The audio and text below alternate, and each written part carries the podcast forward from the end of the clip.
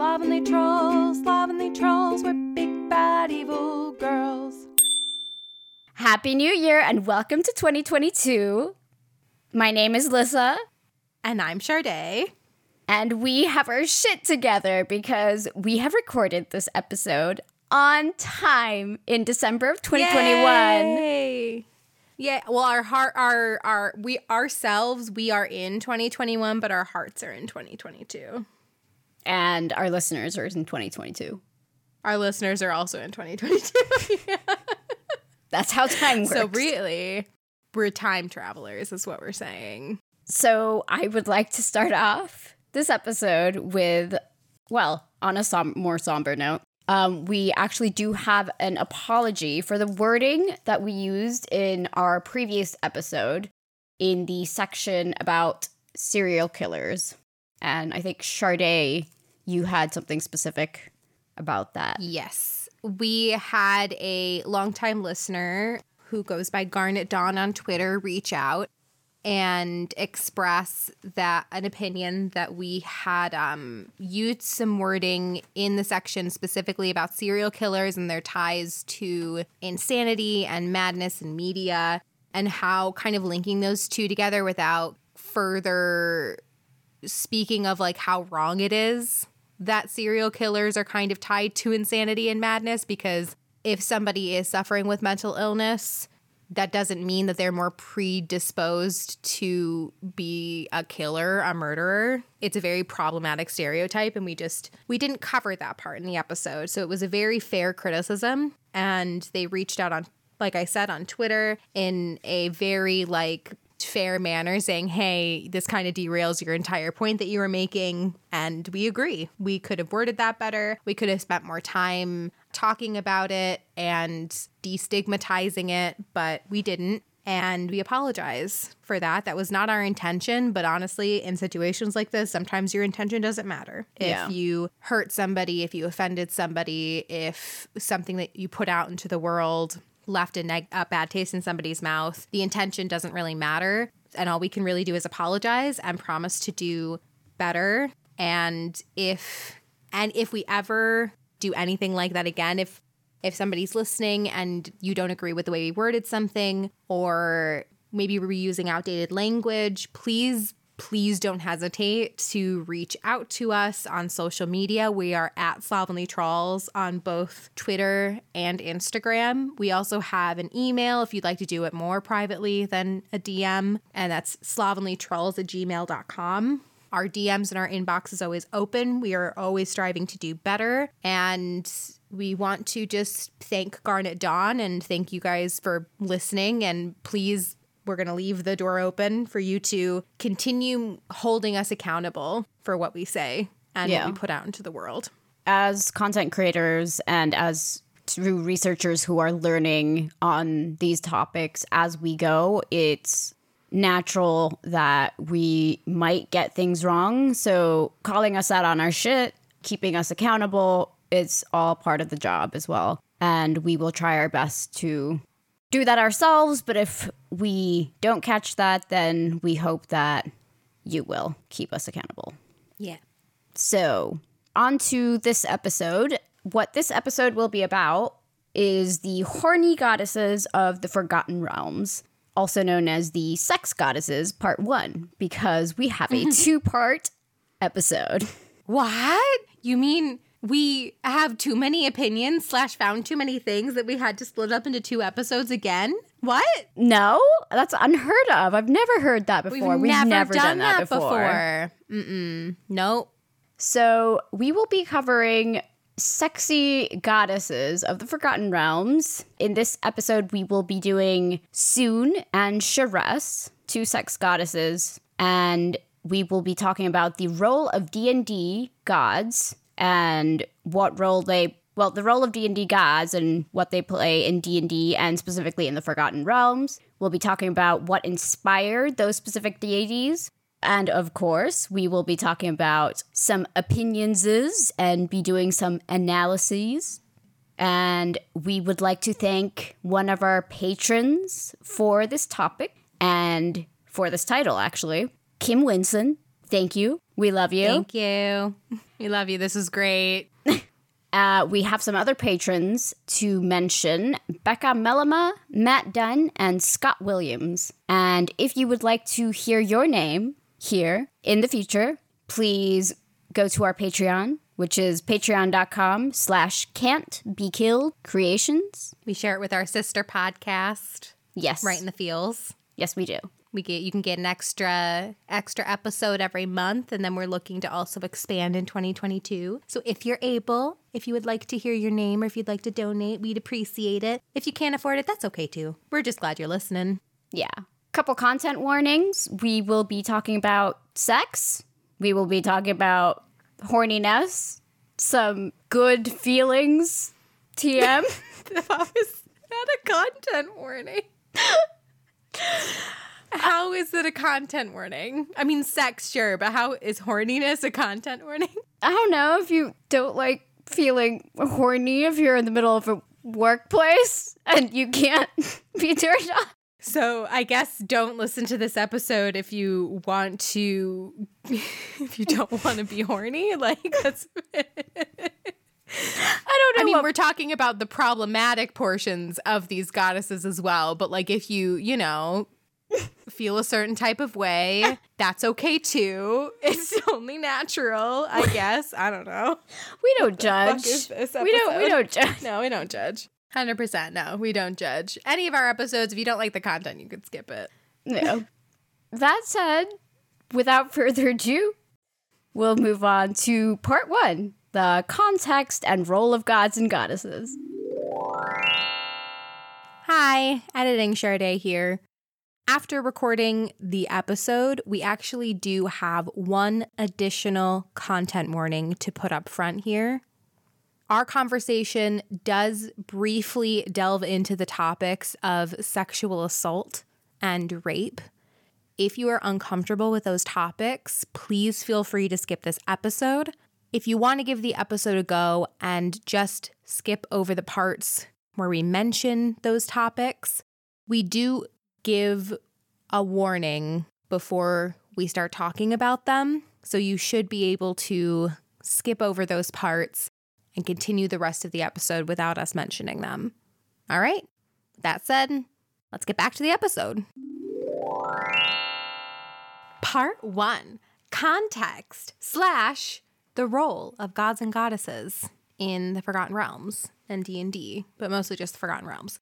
Because I believe both goddesses that we're talking about are specifically in the Forgotten Realms multiverse. So for those of you who are unfamiliar with D&D, it has a lot of lore. We've been over many different parts of its lore. One of the biggest aspects of that is a realm called the Forgotten Realms. What? While I did you forget about the Forgotten Realms? Yes. Well, then it did it. They did their job. You forgot about them, so mm. perfect. Essentially, just think of it as just there are multiple, like you know, the Marvel Cinematic Universe. How there are multiple different comic book universes where multiple different versions of like the same superheroes are. That's kind of how D and D lore is, if you want a direct comparison. So there's the Forgotten Realms. There is Eberron.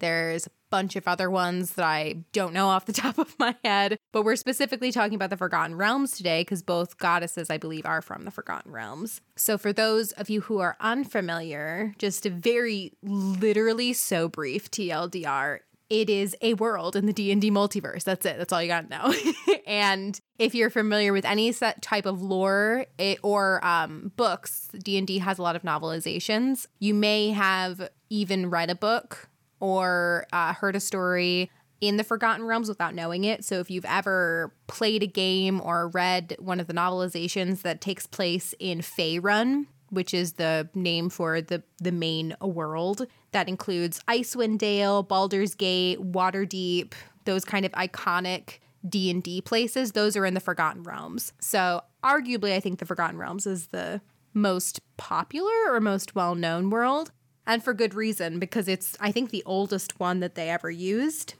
after Gary Gygax's World of Greyhawk. That was another one, Greyhawk. Greyhawk's another world. I know things about stuff. um briefest of run throughs, The Forgotten Realms was created by Ed Greenwood. We've talked about him before on the podcast. I believe. When did we talk about Ed Greenwood? In the Drow episode, if I am not mistaken. So. Yeah. Because the Drow were created by Gygax and they were fleshed out by Ed Greenwood. Because Ed Greenwood created the Forgotten Realms kind of as his own homebrew project in the very very early days of D&D. Mm-hmm. He published an article or a couple of articles in Dragon magazine detailing his world. TSR liked it so much that they bought the rights to it and I believe hired him on mm-hmm. and adapted a lot of his world building, which is my literal dream job. Build an entire world yeah. for like a company to use sign me the fuck up, fam. Ed Greenwood, if you ever listen to this, how do I do that? And can you hire me? Thanks. Anyway. I think he like I I watched this interview. I think he like started writing what became the Forgotten Realms like when he was like 5 years old or something, supposedly. Oh. That's so pure. Yeah. Which is kind of cool. That. I love that. We won't go into how he created all of the Forgotten Realms and all of that jazz. We'll, we're specifically in this episode going to be taking a look at gods and how he went about creating the gods, why he did the things that he did, and how they relate to the episode today. So, what does Ed Greenwood have to say? I found a quote from his Twitter, which I forgot to date, but it's somewhat recent because Twitter came out in 2007, so it's at least within the last 15 years. Prime research here, but I found a quote from him that basically summarizes kind of ha- the God's power in D&D, which is all deities in the forgotten realms or in the realms are created out of sheer belief. So think of a god's power because it is a polytheistic, which Lissa will get into a little bit uh, specifically about pantheons of gods and how that works. There are multiple gods, and the gods can only exist if people believe in them. So think of them like Tinkerbell in Peter Pan. And if you say, I do believe in Pelor, I do, I do, Pelor exists. If you say, I don't believe in Pelor, I don't, I don't, he loses power and probably dies because another god swooped in and stole his power or just flat out killed him. Because gods are ruthless for a reason. The bulk of the information we're getting about how Ed, Gr- Ed Greenwood created gods and goddesses in the Forgotten Realms comes from the first article he ever got published in Dragon Magazine about them, which is Dragon Magazine number 54. We've talked about Dragon Magazine before. It was a TSR published magazine all about D&D. People would submit their homebrew stuff, lore stuff, people who wrote for D&D would have articles in it, bunch of really cool artwork, that kind of shebang. And he wrote a article for them called Down to Earth Divinity: One DM's Design for Mixed and Matched Mythos. And it's a huge article. We'll link to it because there are there's a huge archive of Dragon magazine articles out there for people to peruse. And it is a trip. And this one is basic essay format, but and it gives a brief description of each god and goddess, what their influences are, um, what inspired them, what their domains are. And they also have friendly neighborhood tables. Got a god table in there that has the gods and goddesses, what their domain is, what their alignment is, I think what their symbol is. So it's broken up into all these different sections. It's it's very detailed and you can see a lot of familiar names in there, which includes Sune, who we'll be talking about in this episode, and Lolth, our fave, our fave god, goddess. Mommy? Mommy? Sorry. Mommy? Sorry. Mommy? Mommy? Sorry. She was technically already in the lore, but this was like again one of the first instances that we see of him like fleshing out stuff or that would later become D&D canon. So if you want to hear more about Lolth, listen to episode 9 where we talk all about her and Eilistraee. He also mentions a goddess named Loviatar, who we're not going to be talking about in this episode. We're saving that for part two. So if you know who that is, you know what fun we're going to have with that later. little tease for you. So he in this article he details why he felt the need to create his own pantheon, basically, because at this time, deities and demigods, which we have also gone over in this podcast, Deities and Demigods was really the only book available that really fleshed out what religion meant in Dungeons and Dragons and AD&D specifically. It was their first big like here's the lore, have it. And by here's the lore, I mean here's a bunch of gods and goddesses who already exist, including Finnish gods. They got Finnish gods, they got Egyptian gods, they got Norse mythology. Any pantheon that you can think of, they probably have it in gods and goddesses or deities and demigods. And they gave stats to all of these famous deities. So they basically just stole a bunch of stuff and put stats to it, which, you know, is a thing that you can do. But Ed Greenwood said that's not good enough. And I have a quote here that I just thought really sets the tone for why he did it, and it's not super relevant, but I wanted to share it anyway. DDG, which is shorthand for deities and demigods, gave DMs a wide variety of pantheons to choose from, a variety that, seen as a whole, tended to conflict in basic philosophy, grand design, divine portfolios, and overall tone. This seems to preclude using all at once. And my note here is the shade. There's basically just too many conflicting pantheons. Like you could technically have Anubis and Zeus in the same world, which to his mind didn't make any logical sense. So he just decided to create his own, which we love that for him.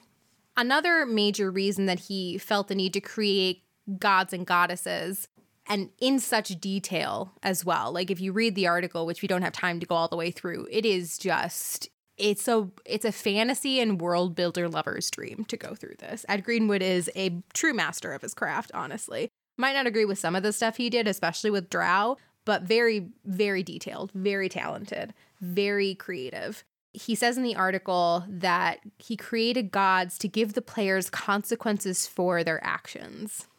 And if you've ever played D&D, you know one of the pinnacles of playing D&D is your actions they got to have consequences, or at least I think so part of my DM philosophy. It's part of a lot of games that I play in. And he goes on to kind of clarify that by saying DM's not using supplements like deities and demigods, like the guidelines in that, or not finding them adequate. They always had to wing it, or often literally let clerics and other characters get away with murder. So he, in his games, was coming across uh, paladins and clerics specifically, but also other players who were praying to deities they were aligned with a lawful good God, but they were more common term in D&D now as a murder hobo. Like they would just murder people for either experience points or murder them just for funsies to see if they could do it, that kind of stuff. And he's just like, "Well, that doesn't make sense because they're in they are doing this like in the name of a god. They're praying to this god who is a good deity in terms of alignment, but they're doing evil acts they're not really doing what the gods would probably want them to do. So, a big part of him for creating gods and goddesses was to give them consequences, be like, hey, you can't be a cleric of, uh, I'm just going to keep using Pelor, can't be a cleric of Pelor and just slit the throat of a shopkeep because they didn't give you a discount. Like, that's not how that works. Pelor's not going to be happy with that if you're basically using his name in vain. Um, another fun fact that I found is that he he also explains why the gods in the Forgotten Realms are always at war with each other because that's that's also something that deities in this world are known for. The gods are always fighting, they're always stealing each other's abilities, they are seducing each other, they are murdering each other. They are one big dysfunctional family.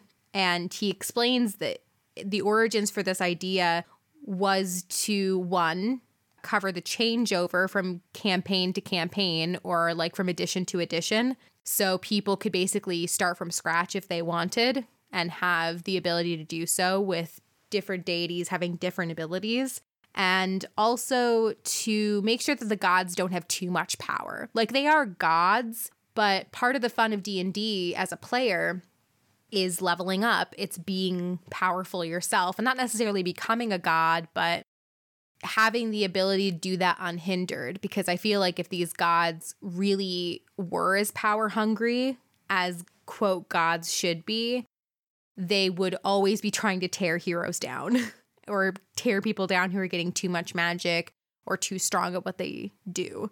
So he created this kind of system of constantly fighting gods to kind of keep that in check. So it's kind of a nice little brief introduction to how Ed Greenwood created the gods and goddesses and how how they're supposed to work in D&D. Lissa also found some very interesting very interesting things, I believe, right? About how they work. Yeah, so gods are slightly different in D&D compared to real life. Rather than being just these sort of beliefs that you believe in based on based on lore and history, gods in D&D are very much real. There's no ifs, ands, or buts because they have their own planes. You can visit the planes. They abide there. They have their own servants. They do biddings. They talk to you. You can pray to them and they'll answer your prayers with words, with manifestations of themselves. Um, and they can visit the material plane in what they call avatars, which are sort of like a less powerful version of their se- selves of themselves which has magic and power but isn't as powerful as they are themselves so gods are a source of magic and they are a source of power within d&d and they are very powerful themselves and they are part of the world building and the lore of d&d and what makes D&D immersive and what makes it realistic in a way because in real life people do believe in gods and and higher beings. So they have different gods for you to choose for your character to create a well-rounded character and to create a character that gains power from somewhere because in D&D you have to learn magic from somewhere whether that's innate magic whether that's you read books to learn it or whether you make a deal with a demon sort of thing I've never played a magic user. I don't know if that's how this works. that's a lie. You just started playing a druid. Where does your druid get magic from? Um I am still figuring it out. We're level 3, so the magic was inside her all along. Yes. For until I figure it out, it was inside her all along. Perfect. Love that for Maybe she's born with it. Maybe it's Maybelline. Maybe it's maybe it's God magic. exactly. Anyway, to the point.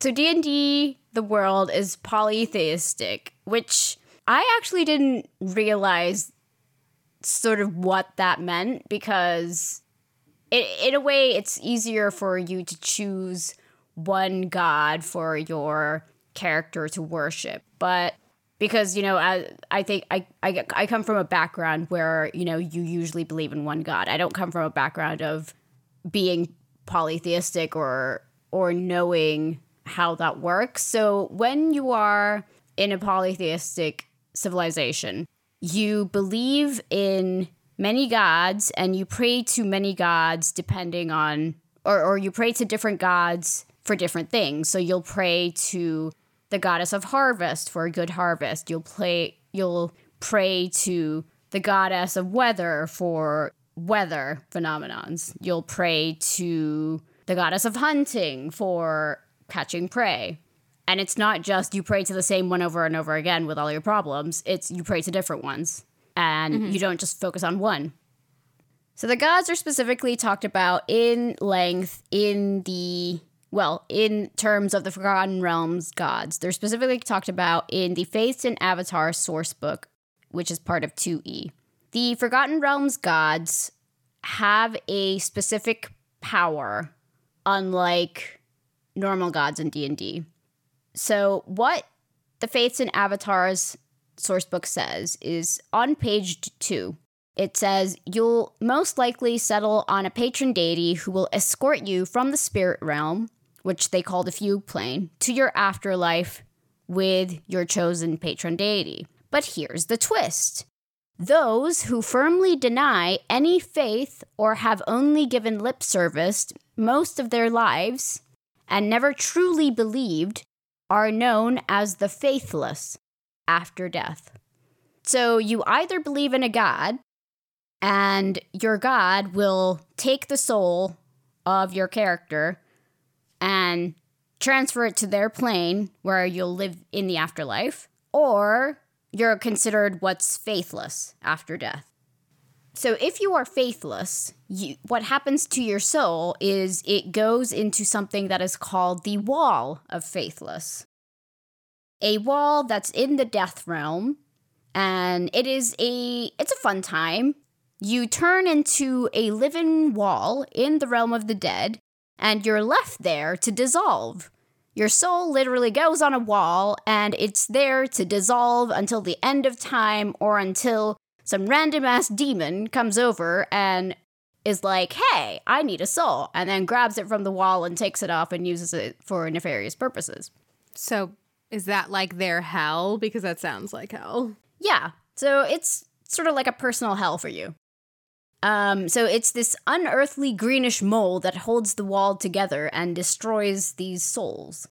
Your choices are if you are in the Forgotten Realms to either believe in a god and basically get extra powers and have an afterlife and slash go to your version of heaven in the deity with the deity or patron who you chose, or dissolve on this green mold wall in uh, the death plane because you didn't choose a god.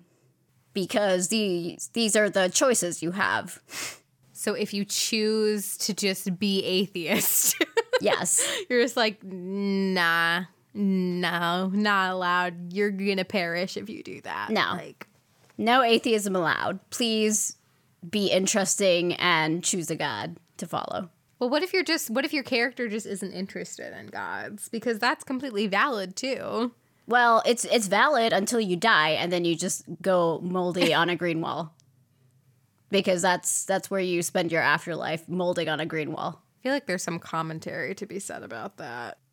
So, what I found out is that Ed Greenwood, he actually said that he didn't come up with this moldy green wall.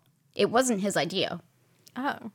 So, it was actually TSR who came up with this idea to create this wall of the faithless as a game mechanic to make players choose a god for themselves to make it more immersive and make it more interesting to create a more well-rounded character apparently and that he didn't have it and he didn't like the idea Because you can't be well rounded unless you worship a god. Apparently or they just That doesn't I don't know. Maybe they're just hardcore Christians and they're like, we believe in a God and uh, maybe you should too. Uh, well, I mean, if Gary Gygax was calling the thought, calling the shots, I mean, it, that's a possibility. He was known for being a religious man, mm-hmm. and for very likely, kind of subconsciously or consciously putting his ideals into D and D. Uh, so I mean, yeah, that's a way to look at it. It's just one big symbol for like, don't believe in gods, fuck you, which is icky. Yeah. Just leave it at icky, I guess. There was a third option, but it's also not a good one. The only good option is to have a god and believe in one. So the only the only worst thing, well, I don't know if it's worse or if it's better, but the only third option is you follow a god and then specifically do what the god asks you not to do. So you go against the wishes of the god and then you're also suffering the consequences because there's a whole trial and you get pu- eternal punishment. But like you get eternal punishment anyway, Yeah. even if you don't follow or choose a god. So, two out of three are bad options, one out of three is good, and the only good option is to choose a god. So, that gives gods of the Forgotten Realm specifically this weird power dynamic over the characters. Yeah, it, it it supersedes a god complex. Like there is a there you there are god complexes out there, multitudes of them. This kind of supersedes all of that because it's mm-hmm. it's literally controlling somebody's not only life but their afterlife, which you know, I think it could be argued that even real life religion is mostly about your afterlife and trying to prepare yourself for your afterlife rather than your life life. At least how I've studied it. I could be very wrong. Depending on the religion, I think. But yeah. Yeah, definitely depending on the religion. So, yeah, that's I don't know. It, it doesn't sit right with me because again, I'm always a big advocate for player choice. Mm. I I love it when people go against the mold. So if I had I do I D, I literally I DM a character who just flat out just doesn't think gods exist even though she has interacted with them. And I'm looking at the player who plays her right now. you little shit. I, I don't know what you're talking about. It's so funny because Riva, who we've talked about on this podcast before, your half orc barbarian, does not believe in gods. She's had gods literally talk in her head. She has interacted with people who firmly believe in gods and have kind of proof that they do exist. But because she herself has not seen anything yet, I have just a feeling that even if she were to see a god, she wouldn't actually believe it. She would just think that they were some very powerful mage. And then your other character, who we recently retired, literally fucked a god. There is no in between. There is no in between. You either fuck gods or you don't fuck with gods. there is no in between in D and D because you'll be punished whatever way you go, unless you fuck a hmm. god. I guess I don't know. So, yeah, so there's this whole concept of like these power tripping gods. So, does that explain the massive appeal that gods have to characters? So, does it explain why so many people follow gods? Do they know that their souls are fucked unless they believe in gods, and that's why everyone follows them on the hmm. material plane? And do they care? Or is this like a game mechanic sort of thing and you only find out once you're too fucked to be able to change the outcome of your life? I mean, I think in ad- any everything in early D and D starts as a game mechanic, and then it it kind of spirals into something else. Usually, like we we've gone over multiple times on this podcast, like how problematic it is to turn like serious subjects like religion or madness into a game mechanic Yeah. and just trivialize because you're you're you're treading a very thin line between trivializing it and not trivializing it. So I think we can leave that up to interpretation. It's up to how people interpret it. Yeah. I'm all about if you want to worship a god in D and D. There's some really interesting gods, and we'll, we're talking about two of them today. The gods and the lore are super interesting. If you want to engage with that, awesome. If you don't, and you don't care, or your character doesn't care, that's okay too. You shouldn't punish player agency for like mm-hmm. just having a character quirk that's just like I don't believe in that.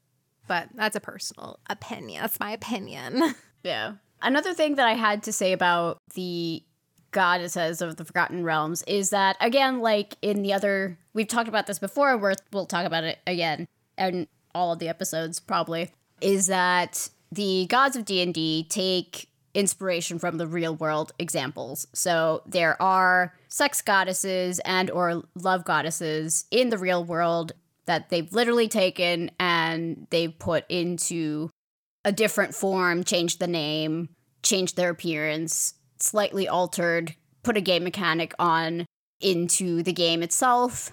Ed Greenwood did say that the realms, the Forgotten Realms, was never supposed to mirror the real world, but in selling his idea to the to TSR, it was easier for him to explain what the realms was by using real world example examples because he could just say, "Oh, mm-hmm. it's like, you know, Hinduism, so it's polytheistic."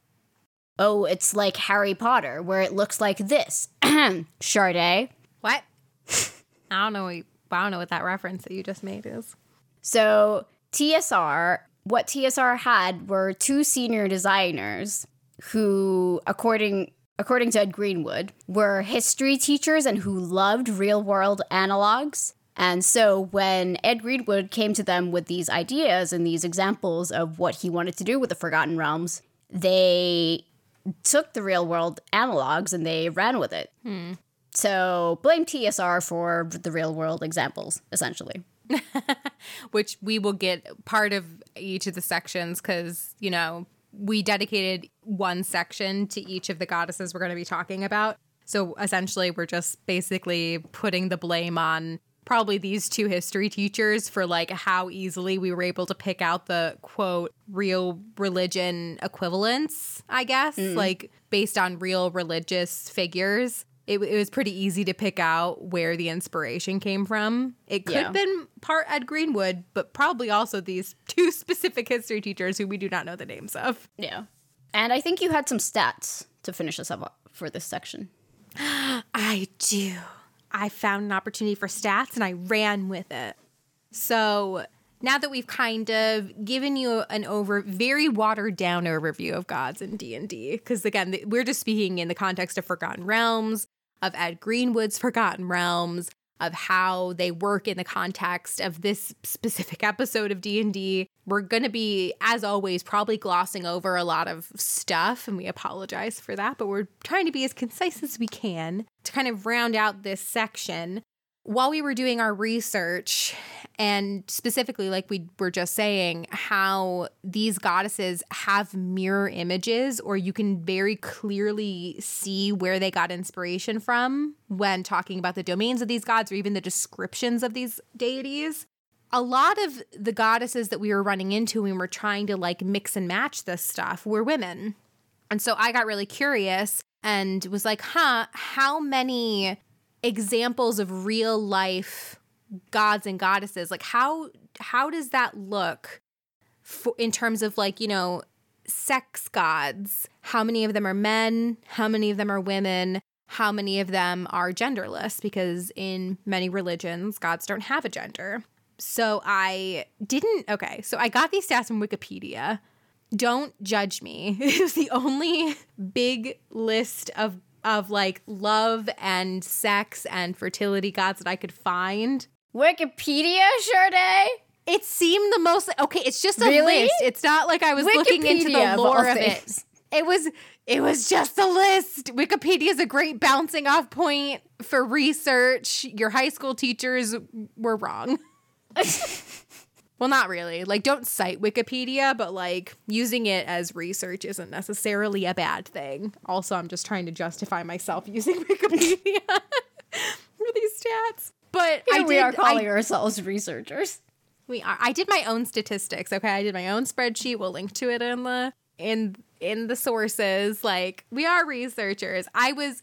What's the correct terminology for this? I was going to say statist. No, I can't even pronounce it. The, I see the word in my head and I can't even pronounce it. I turned the list from Wikipedia into stats. That's my own. Re- I did that. anyway, this is a. It, it might not be entirely accurate because it's coming from Wikipedia. There is some room for error, but because it was the most comprehensive list I could find, that's why I chose it. That's my research methodology. You're welcome. So the list that they have includes deities with domains over sex, romance, beauty, allure, pleasure, and everything in between of that. Um, so any domain that you can think of having to relate to those major areas. So there were 92 gods, goddesses, deities. Of those 92, 51 were identified as female goddesses, which is 55%. The there are 36% male gods and 9% others. So those who don't have a gender or who use terminology that the gender just isn't explicit. So with the 55% of goddesses, it there's a clear, not super majority, but a clear lean towards usually if you talk about a sex god, goddess, there's a higher chance that that deity is going to be female or female presenting, which I thought was interesting. Because I mean, I kind of figured it for love, but sex, I don't know, because you know, women and sex, women don't have sex. You know this. We don't, we're not sexual beings. We don't have wants and needs and desires. Why would we have goddesses who represent that? Weird, right?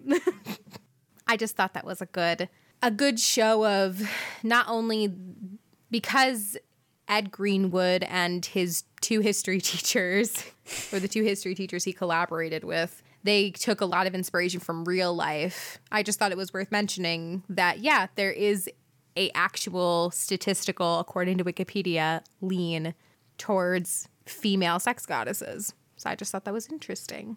I don't know. What do you think?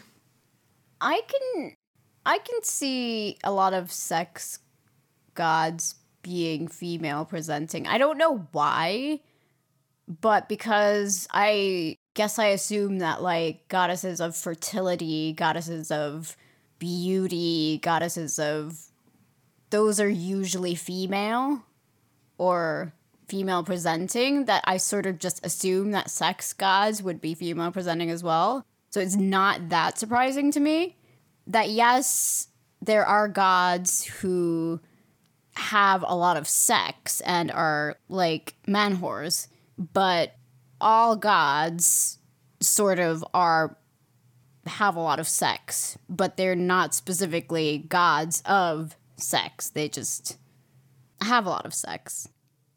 So for me, it's not that surprising, unfortunately, that they are female presenting. Yeah, I I can agree with that. I think statistically, I mean, I mean, we could probably look into it statistically. I think there are probably maybe more instances of men sleeping around in terms of mythology than there are women sleeping around. But I think you're right in that for some reason, women are just given fertility for an obvious, I guess, quote reason why most fertility goddesses are women.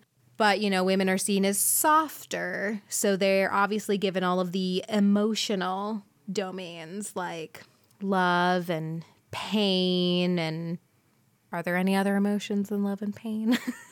feelings. Goddesses of feelings. Sorrow, happiness. Yeah. So the fact that um, the majority of D&D goddesses that we found like D&D deities that we found are goddesses like they are feminine presenting they are canonically written she her they it's not surprising especially if they drew inspiration from real life which I respect Ed Greenwood a lot but you are how do I phrase this in a nice way you always take inspiration from real life when you world build and when you write anything. So completely writing off that this isn't like anything in real life is absolutely 100% probably yes, incorrect.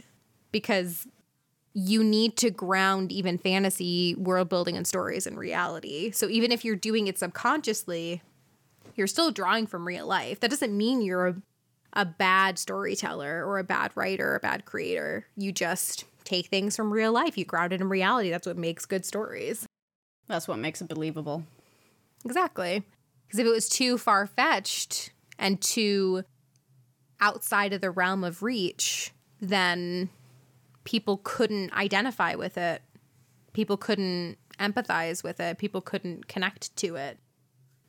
Because at the end of the day, we're all sharing this lone planet with each other. So if you don't have some sort of connection with that, then you're just kind of drifting off. Anyway, what a uh, what a way to end off this section. Existentialism. we end off this section. Existentialism. Unless there's anything else you would like to add. Um, more male sex gods, please, and thank you. XOXO. I think I can get on board with that. So, without further ado, that concludes part one the context, the greater context of gods and goddesses. Let's move on to part two Sharess. Well, hello, it's me, Sharday, here with another mid roll ad. Today's episode is sponsored by the Justice Speakers Institute. Since 2015, the Justice Speakers Institute has been the gateway to justice system leaders worldwide. Its founders and associates are internationally recognized experts with decades of experience and mastery of over 300 subjects impacting the justice system. JSI has an unparalleled breadth of expertise on subjects from procedural fairness, drug and alcohol testing, mental health and substance use disorders, and administration of justice to domestic violence. It is the mission of JSI to be the essential resource on justice issues. Their vision is to promote justice and the rule of law worldwide. They will consult with you to meet your program objectives, whether you need a keynote speaker, a presenter, an editor, or a consultant. JSI provides exceptional consulting services based on their core values of excellence, integrity, respect, commitment, insight, collaboration, and fun. Get in touch at justicespeakersinstitute.com slash contact. Thank you so much, JSI, for sponsoring. Now, back to the show. Part two, Sharess, Sharess, Sh- how, how do we, how are we going to pronounce it this episode? I don't know. Because you've been saying Sharess, but I've been saying Sharess. So, like, I think. what do we do? I, th- I think you're just um, biased because your name is Shar. That is correct. And I would like no more comments about that for the rest of the episode. I call bias. okay. I didn't choose this, okay? Like, I didn't choose this life. I didn't choose my own name. it's weird. I'm not used to this, okay? Sharess, Sharess, not me, this deity. There is a clear distinction. Okay. This is this is not an identity crisis. Thank you. no, this is not an identity crisis. I have those off recording. I was gonna say off camera, but we're not. We don't have face cam for this podcast. Uh, so Sharess is a good alignment deity, usually chaotic good. I'm going to go into a bit of her background, her lore, into her appearance, and what she represents, a little bit into her pedagogy, a little bit into who worships her, etc. Just like a, an overview. I'll be glaz- I'll be glazing over a lot of stuff as when you get into any lore in D&D. There's a lot. We had to cut a lot out, but I think we for both sections got the highlights down pretty well. so, what you need to know about Sharess, and please, Lissa, butt in with your opinions because there's a lot of stuff in here that I'm sure you got a lot to say about. So please interrupt me if you would like. she is a um, demi goddess, demi power. First opinion. when you have no no no when you have something to say, not when you want to be a dick. What's the number sure? one rule of this podcast? Don't be a dick. she is a demigoddess, demi power. She is part of the Forgotten Realms Faerun pantheon, but she actually had her origins in another pantheon called the Mulhorandi. I won't be going too much into that, but just know that she migrated from another pantheon. She was first mentioned in Advanced Dungeons and Dragons in the Forgotten Realms campaign set. Also, I think specifically it's like a big campaign set, and the specific book that she's references referenced in is called the Cyclopedia of the Realms. It's in 1987. But she was fully fleshed out in 2E and 3.5. She is the goddess of fest halls, hedonism, and sensual fulfillment. Some of these domains, I'm not- I mean, they're not really domains. Some of these, like what she rules over and what she's associated with, changes throughout the editions, but those are kind of the three main ones. Uh, her symbol is just a pair of red lips, like blood red. She's wearing some bomb ass lipstick red. And she also has many wonderful nicknames. And I wanted to highlight a few because I think it really just sets the mood as to who this goddess is. She is known as the lustful mistress, the feline of felicity, the succubus of sensation, and the tawny temptress.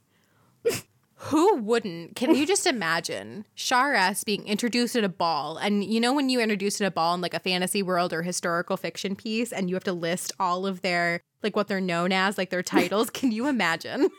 Introducing the lustful mistress, the feline of felicity, the succubus of sensation, the tawny temptress herself, Sharess. wow. Uh, Like, what a power move, honestly. titles, yes. Beautiful Isn't titles. it great? I love I love it.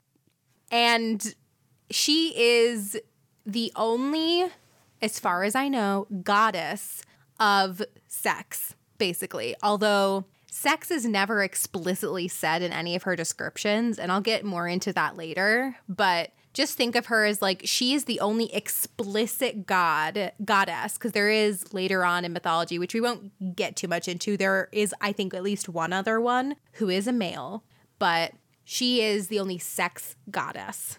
So what does she look like? What let me paint a picture for you. She has many forms as do many gods. As lissa mentioned earlier they have avatars and she has many different appearing avatars but her most well known appearance is this from 2E Powers and Pantheons. She is a strange and radiant demi power whose beauty is rivaled only by Sune, but whose aura is tinged with faded promise, which I I'm not 100% sure what that means, but I'm pretty sure it's offensive.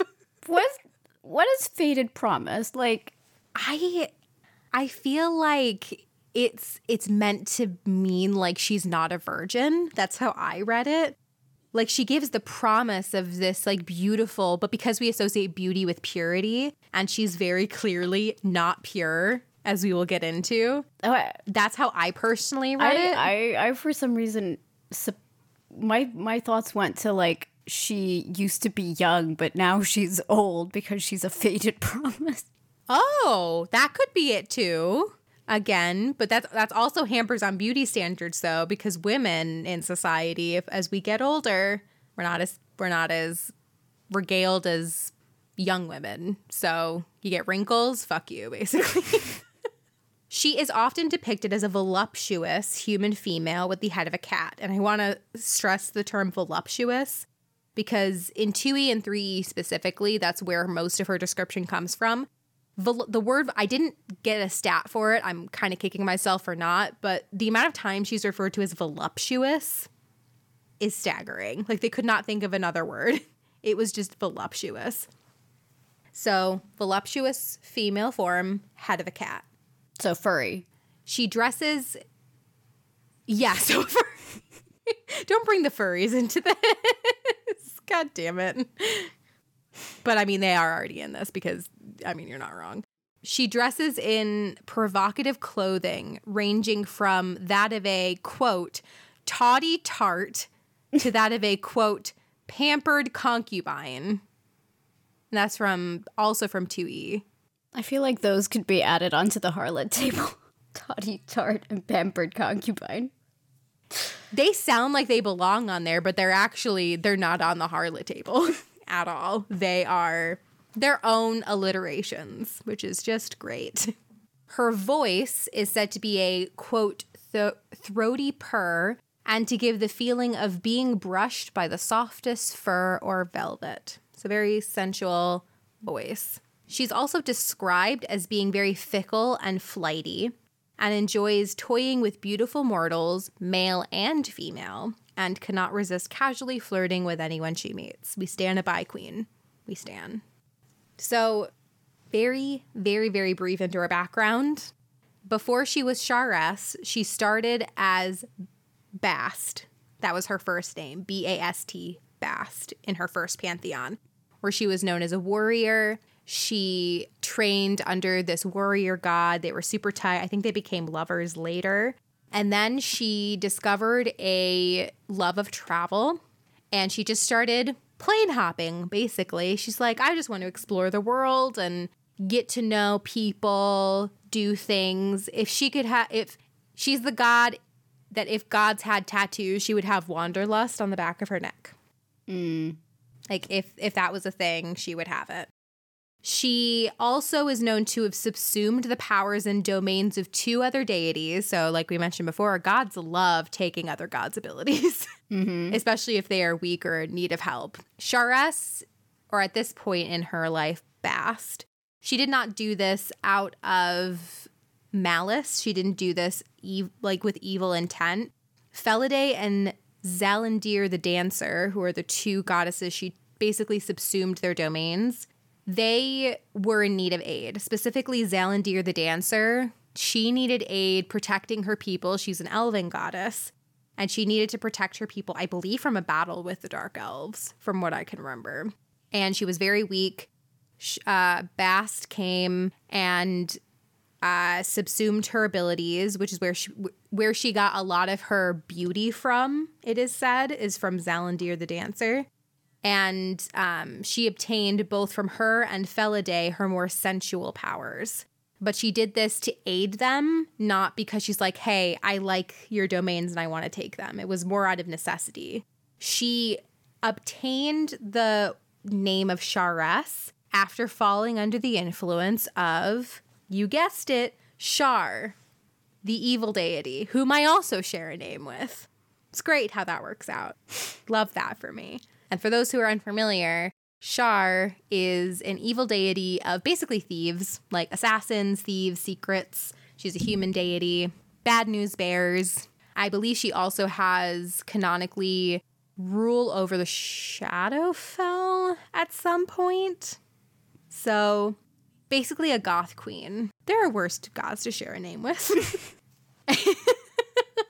and Sharess got her name because she is known, she became known when she fell under Shar's influence to be her aspect. So, like a second in command type, she followed her orders, etc. And when they traveled together and when they did hashtag just girly things, they were known as the Maidens of the Forbidden Fruit.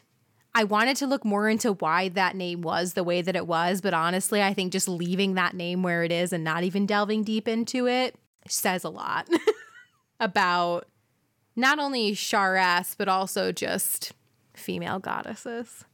If that isn't a biblical reference, I don't know what what is. Oh yeah, that's true too. I don't take influence from other gods and pantheons. I don't know what you mean. That was my Ed Greenwood impression. Anyway, uh, a quote again from 2E um, for Sharess and Shar during this time. Those who encountered Sharess, the goddess of pleasure, during this time found her beauty slowly fading and the joy of life leaving her eyes.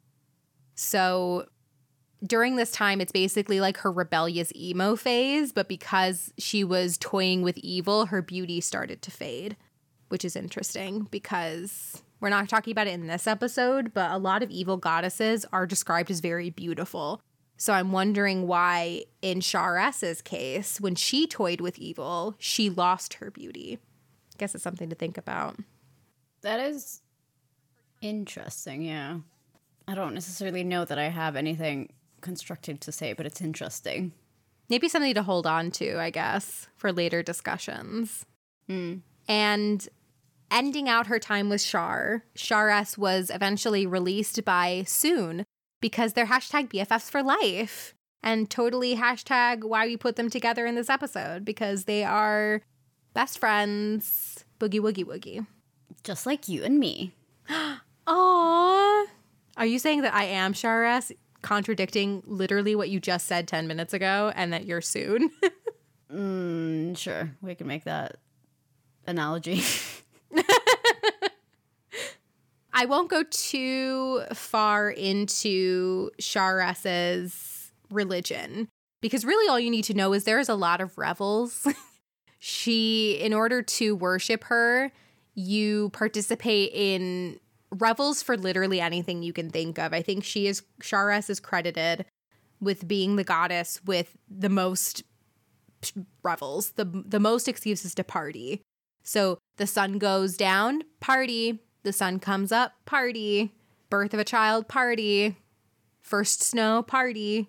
Like everything. And I think in the language that they use, it's very clear that these revels are very likely just big ass orgies her dogma, these specific points were take, taken from second edition, but they remain the, basically the same throughout third edition and beyond. The priests of Sharess are expected to live lives in the decadent, sensual fulfillment of themselves and others. They believe that pleasure is to be sought out at every opportunity, and life is to be lived as one endless revel. So they are encouraged to just live free and be merry through the pursuit of pleasure, basically. So they live lives of hashtag YOLO. Oh, 100%. Yeah. They are beings of desire. And when they see something they desire, they take it. Not a bad dogma to live by, I think, in the grand scheme of things.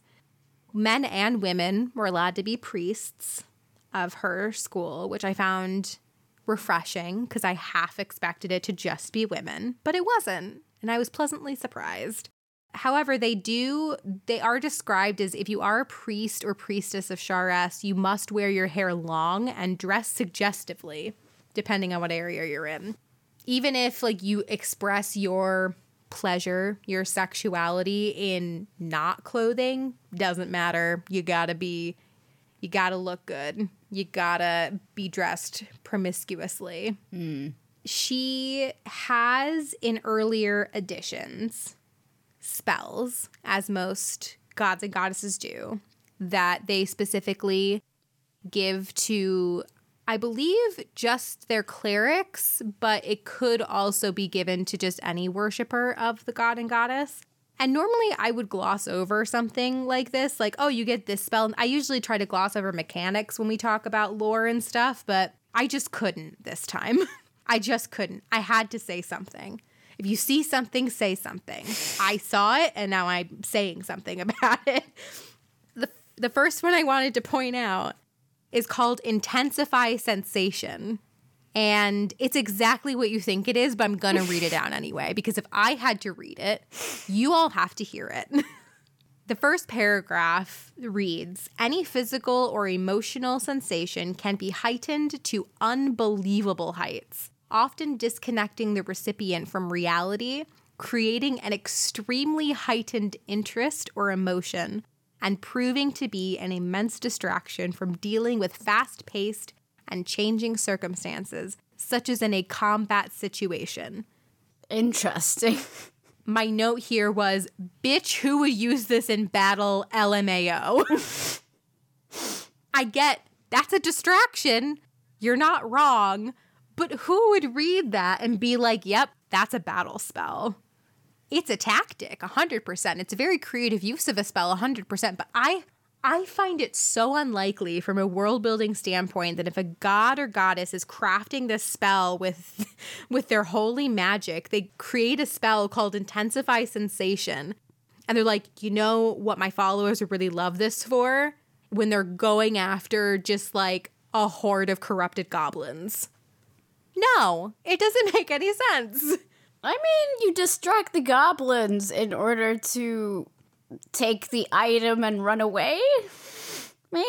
I love that. I love I love it when players use spells in weird ways. Like, hey, I want to use minor illusion to I don't know, conjure the image of this goblin's long lost brother or something or just like use a spell in battle that's not necessarily meant to be used in battle like i'm all about that but the fact that this spell specifically has to say such as in a combat situation like it has to specifically say no you got to use this in combat they knew what they were doing they knew what they were doing the other one isn't as explicit but i still felt the need to say it because, of course, it's named this. It's called The Kiss of Sharess. And it's basically a modified version of Limited Wish, which I believe we've talked about before. It's just wish, but it has some sort of limitations to it. So you can be granted basically anything you want. But the Kiss of Sharess specifically is granting the person who is being cast on, so granting them their fondest and most pleasurable wish but it only lasts until the following dawn. Very interesting spell, but of course it has to be a kiss. Like it can't just be like pat on the shoulder, little boop on the snoot. No, nope, got to be ah, a which you know makes sense, but you got to stick to her brand, which is being a sex goddess. Yeah. So you got to make it a kiss. I don't even remember if they specifically have to kiss for this, but I would be disappointed if they didn't because why else would you name it that? All right, so that's 2E and 3E. Really flush her out. There's a lot more about her, but th- that's the basic gist of it. She's a sex goddess. She's all about pleasure, all about YOLO, all about wanderlust in her personal life. By fourth edition and fifth edition, they just dropped all the sex stuff and just made Sharess all about cats so in fifth edition, you only see Sharess mentioned as her first name, Bast. under in the player's handbook under Egyptian gods, which I thought was weird. And we'll get to the Egyptian gods part later because that's kind of part of the, the context portion of this section.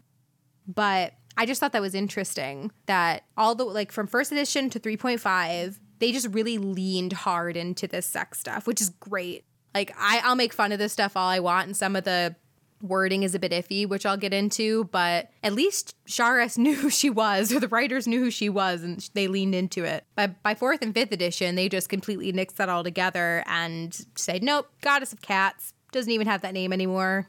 Just law lost to time. Kind of disappointing, actually. But before I get into the rhetoric stuff that I mentioned earlier, I just, I have a little bit of a rant. And I know I've already been talking for a bit, but I just have to put this out in the world. I've been saving up this rant for weeks as soon as I figured it out, and I would like to say my piece.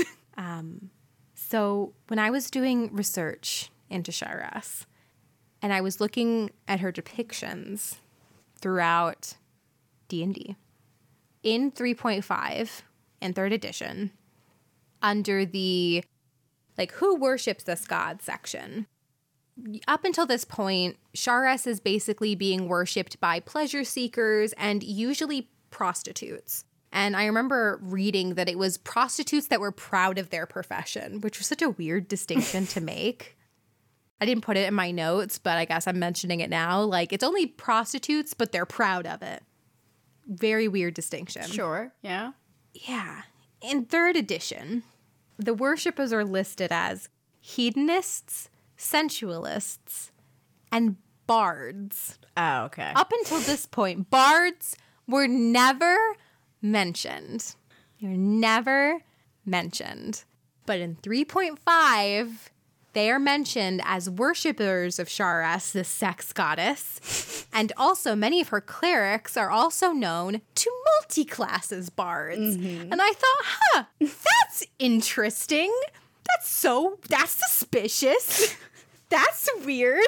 I had never, up until this point, seen any mention of bards until 3.5. So I have a theory that whoever was in charge of 3.5 and expanding the lore, they're who originated the stupid stereotype. And yes, it's my opinion that it's stupid. My opinion. I'm not, it's my opinion. I can say what I want. The stupid, the stereotype where bards are all sex obsessed. Like they're just a sex obsessed class. Like you can't play a bard and not be either promiscuous or obsessed with sex.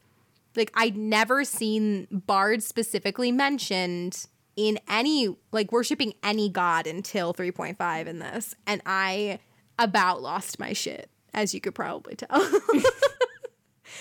Cuz in case you're not familiar, I am a firm believer that you can play whatever class you want, however you want, and stereotypes I'm sure originated from somewhere.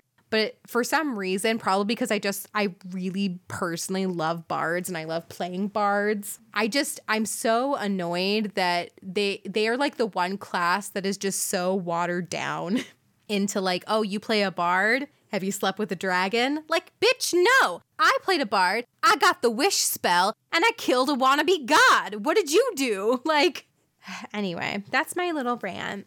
Thank you for listening. I think it originated in 3.5. So, whoever's responsible for that, hit me up, and I just want to talk. I just want to talk on on the edge of a cliff. I just want to talk.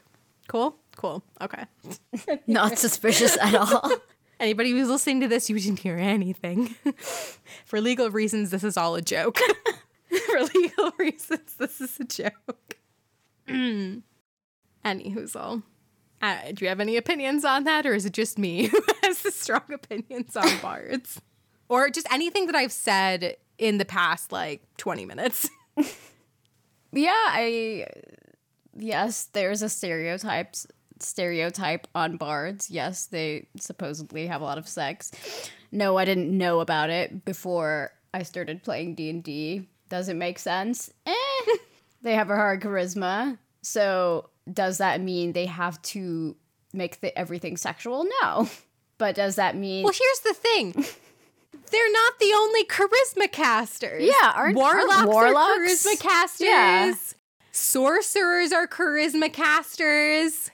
Fuck right off with that. they're not the only ones. There could be horny sorcerers and warlocks, which I think warlocks have their own sexual connotation now that I think about it. But sorcerers usually don't. Hmm. So, the last thing I'll say in regards to Sharess before we get a little bit more into the analysis and context of her. And I guess this is just like a transition into the analysis because this is just something I noticed when I was reading up on her. She is very clearly, explicitly, as much as you can be a sex goddess. Would you agree, Lissa? From what I've said about Sharess and like her domains and what she stands for, like she's a sex goddess. Mm-hmm. I mean, a woman who plays on the sensual pleasures of characters is as much a sex goddess as you can get a sex goddess without outright saying so. I agree. But the word sex is never used in any description of her from AD&D to 5th edition. Not once. It's always they use phrases instead. I wrote down a couple. Heavenly baths and massages, every other pleasure imaginable and just plain pleasure. They never use sex, but they use those phrases. It's implied, I would say. Yeah, it is implied. So I was just like, why is that? And then I remembered TSR had a code of ethics. and I wondered if maybe that was why. Like they just weren't allowed due to their own code of ethics. And I started we we have a couple editions of their code of ethics and we'll link to them in the sources. And they go the the code of ethics goes through many iterations. We have one here from 1982, 1994, 1992 again, and a couple of memos, but I won't be talking about those. But the first code of ethics that we found explicitly states so this is kind of it's not even called the code of ethics it's just labeled as the standards for written material. And specifically when we're talking about second edition this was still under tsr third edition i believe is when they were acquired by wizards of the coast. And i would argue most of the lore for Sharess specifically i'm not sure about Sune that was your bag but for Sharess, most of her lore was written in 2e, and it was just kind of repeated in 3.5, and then the bard stuff was added. So when most of her lore was being written and then transposed later on into 3.5, they were abiding by this code of ethics, I'm assuming. And one of the codes is literally the last one sex perversion or any inference to same is strictly forbidden, is part of their code of ethics. But like, it is implied though. It's so heavily implied that it's what you're talking about is sex. Like, you don't say it. So I guess it's technically not mm. talking about sex. But they also don't, e- it, it's sex perversion. So I don't even know what they mean by that. And then another one, I guess this might actually be a content warning for the way this is worded. So give a pause. Content warning for the uh, big R word. Another one of their code of ethics is rape or seduction are never to be portrayed or discussed. Seduction is on the same line as rape. First off, that's just inherently problematic. I don't know what else to say about that. But these two, and this is the, I believe, 1982 code of ethics, inferring to sexual perversion or a portrayal of seduction Sharess is all of those things, kind of. I again, I don't know what they mean by sexual perversion, but I'm just inferring because they never use the word sex. Maybe that's what they meant. And in a, a later version of their code of ethics, they again kind of lump these things together: rape, lust, and sexual perversion. And then in this version, I believe this was a couple years later, they list sexual themes of all types should be avoided. Rape and graphic lust should never be portrayed or discussed.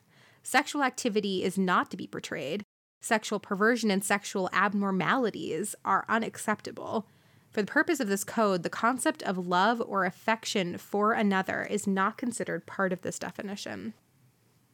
What? Yeah. Yeah. They're lumping together rape and lust, which should not be lumped together. They are not nearly the same thing.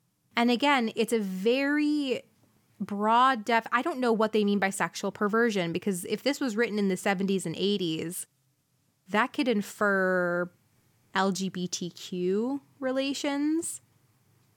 That could infer interracial, which technically this is post 60s, so maybe not. That might be a bit of a stretch, but yeah, their code of ethics is something. I think we might just need to do a whole episode on their code of ethics and just break it that's, down That's a bit. just its own episode. Well, there we go. We got another episode outlined for you here on the Sausage Trolls.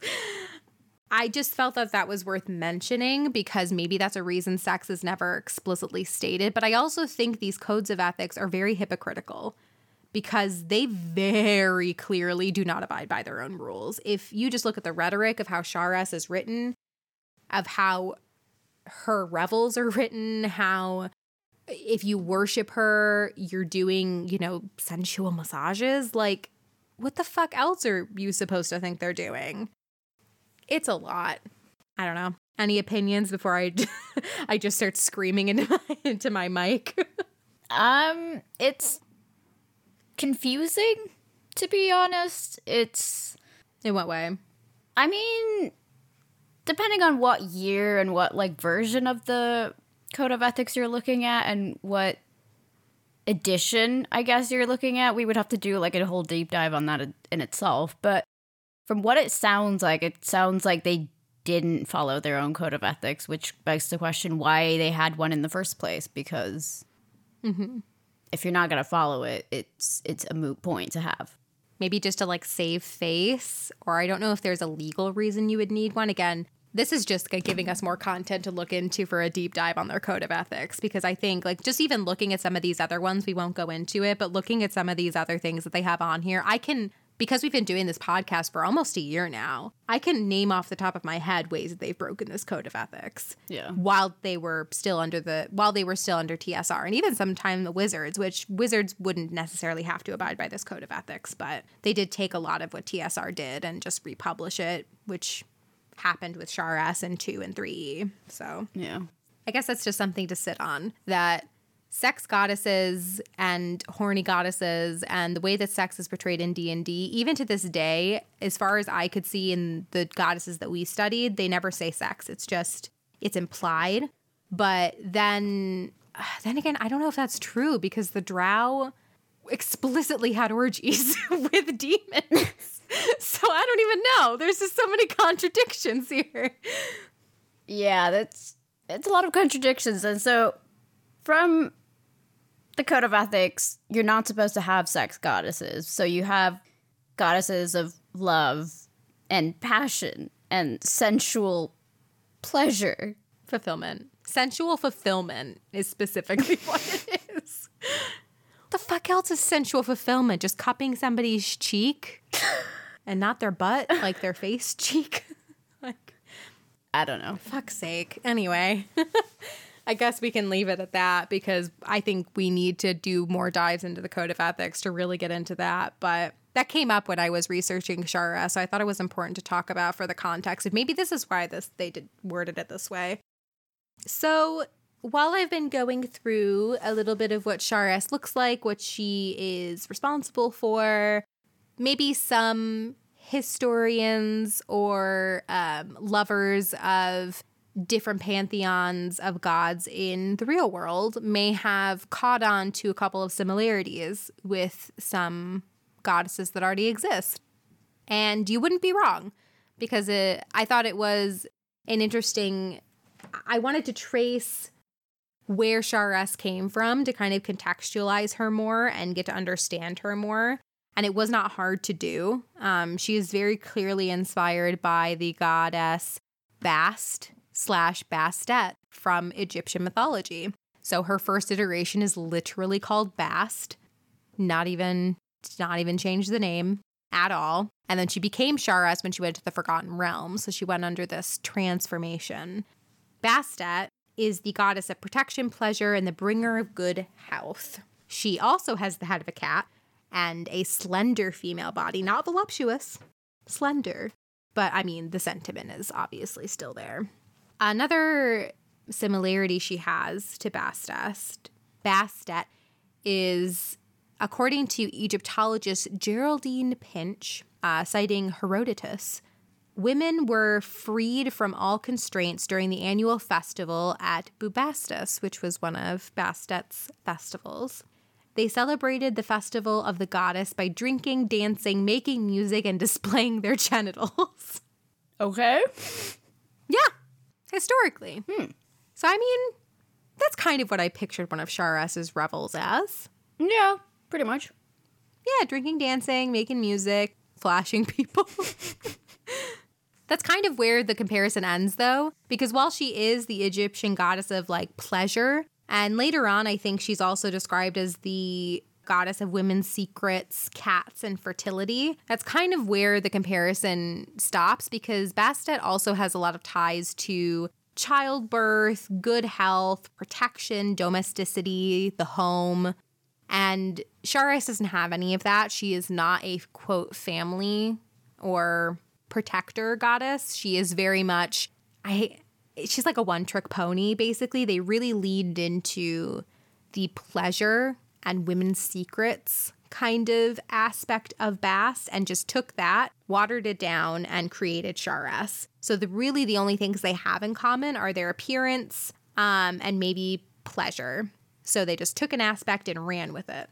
And to end that kind of comparison, I also did find a quote from Ed Greenwood in that article we were talking about earlier in Dragon Magazine, which I thought was interesting. He says he wanted no direct Egyptian, Mayan, Chinese, Greek, or such like mythology on his pantheon, preferring instead vaguely Norse, Celtic, or Old Fairy England f- flavor. Favorite deities such as Ishtar, Mitra, and Set had to be regretfully abandoned. Other deities and demigod deities could be adapted with cos- cosmetic, such as name, appearance, and minor power changes. So he didn't want any influences from Egyptian mythology in his pantheon, according to this article. So I'm wondering if Sharess was his idea because she wasn't in the original article that this is from. So I'm wondering if it was even his idea at all, or if we should credit him with it, because it seems like when he was first creating them, he didn't want any of that influence at all. I don't know.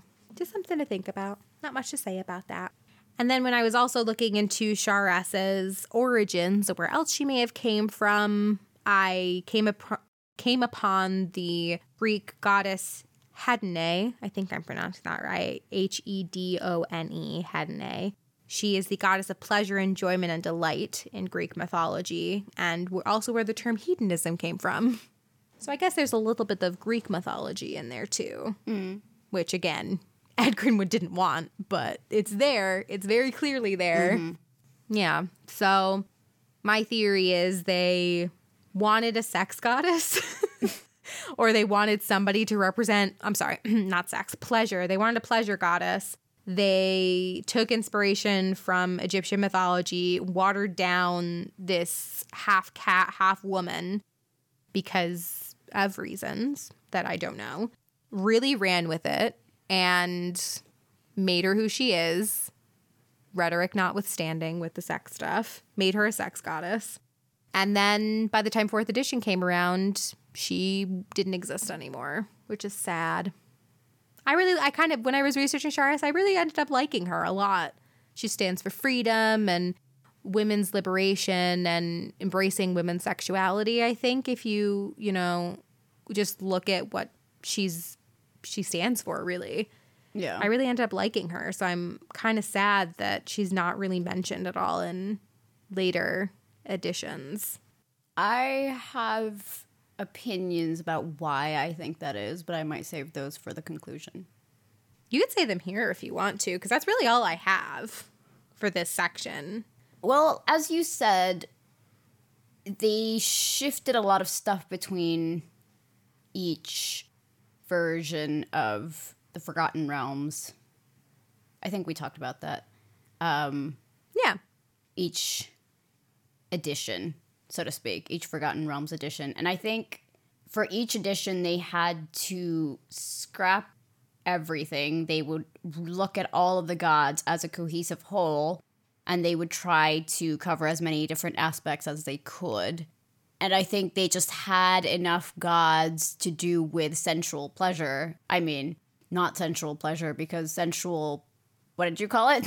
what was the rhetoric? sensual something. What sensual ple like well um sensual massages. Yeah, they uh, so they they covered that aspect using some other god already. So it was sensual fulfillment. There, there we go. That was the term.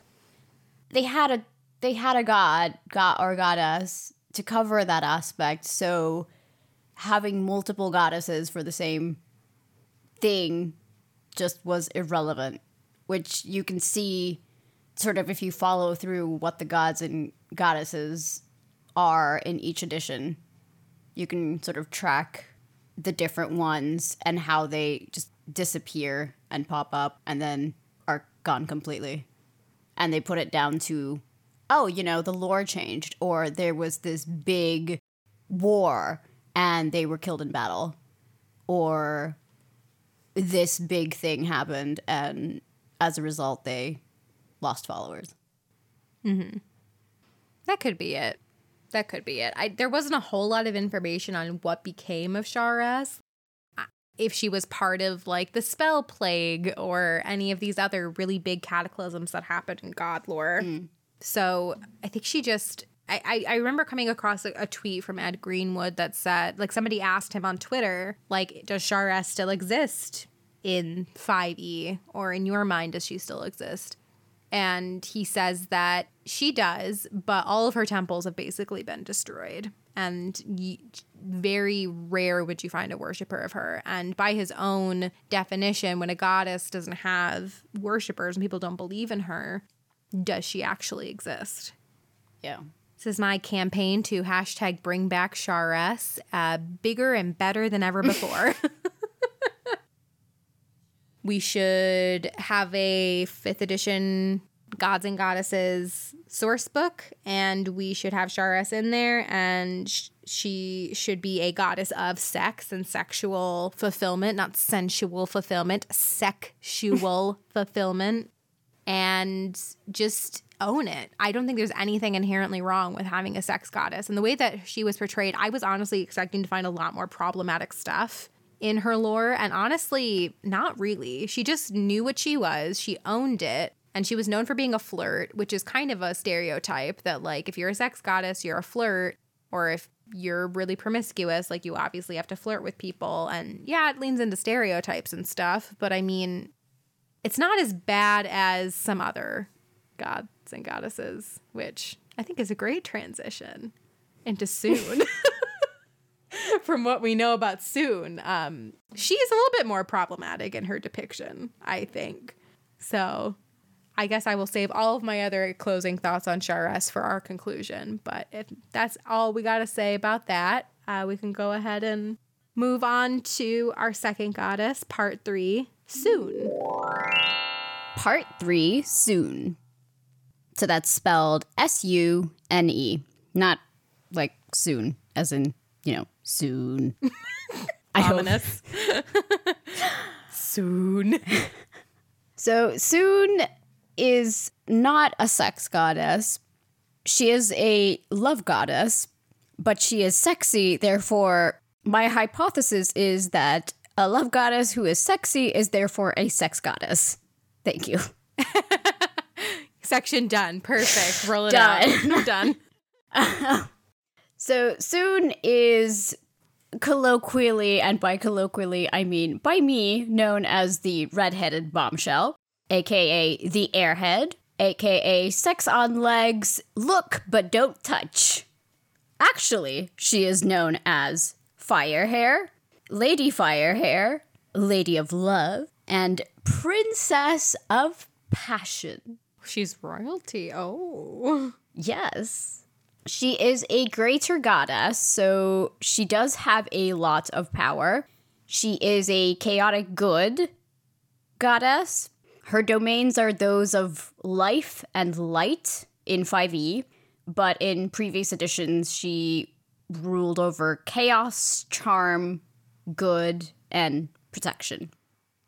Most of her worshippers are lovers, artists, half elves, and adventurers, um, but she does rule over humans as well. Her portfolio includes that of love, beauty, passion, and in AD&D specifically, she also had charisma. Her symbol is a beautiful face of ivory skinned human maiden with long red tresses. And as we know, Gary Gygax liked using a what's the thing? Not a dictionary. Thesaurus. Thesaurus. now to find synonyms. What's that thing? Is that that's a, That's a thesaurus. is that a thesaurus? Okay, it's a thesaurus. Yeah. So tresses is just long hair, red hair. Yeah. She has a silken slash, no, silken sash or whip as a weapon. Her relationships include she is an ally of Sharess. Uh, she does have a rivalry with an elven goddess called Hanali Celanil, and their rivalry is essentially they represent the same thing on both sides. Sune is a human version of Hanali Celanil, and Hanali is the elf version. And they're somewhat similar, and then they have this rivalry of who rules over elves and humans and has the bigger following.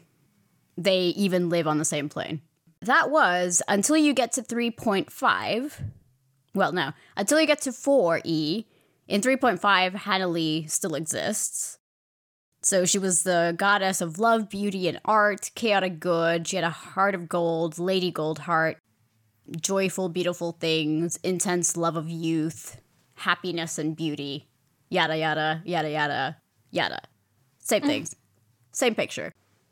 And then in 4E, they're just looking at the list of goddesses and they're like, you know what, we don't even need to. And their rivalry isn't even interesting anymore. So we'll just scrap them and we'll just shove Hanali into Sune and be like, they were the same person all along.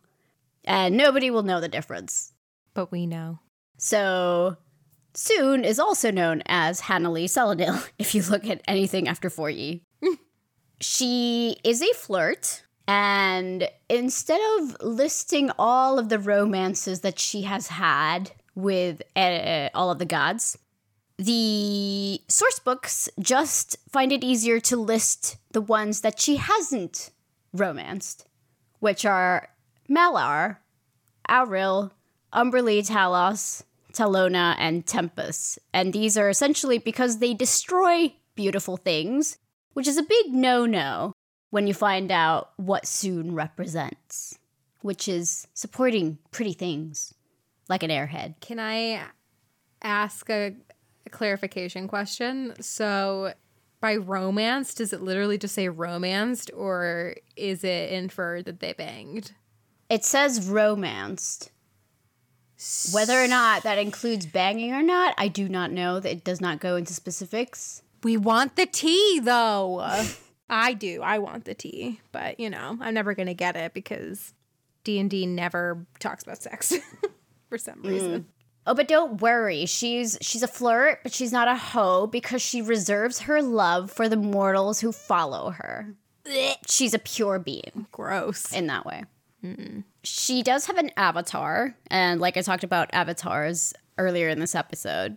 You want to know what classes her avatars are? I don't like the way you said that. So she is a bard slash cleric. of course she is. Of course she is. Mother. Depending on what edition you look at, she's always beautiful, there are always many adjectives to describe her beauty. If we take a look at AD&D, Forgotten Realms campaign guide, adjectives like fairest, radiant, most beautiful, stunning, incredible. Oh, and don't forget, she's a redhead. 2E, faiths and avatars. Shown as the most beautiful woman in the realms, with sweeping, radiant red hair and incredible charms. A human female of unearthly beauty, clad only in a diaphanous silken gown, and her impossibly long, sweeping red hair, which often assumes the appearance of flames. That's kind of badass, not gonna lie. She is the deer in the headlights, TM. She has four different appearances.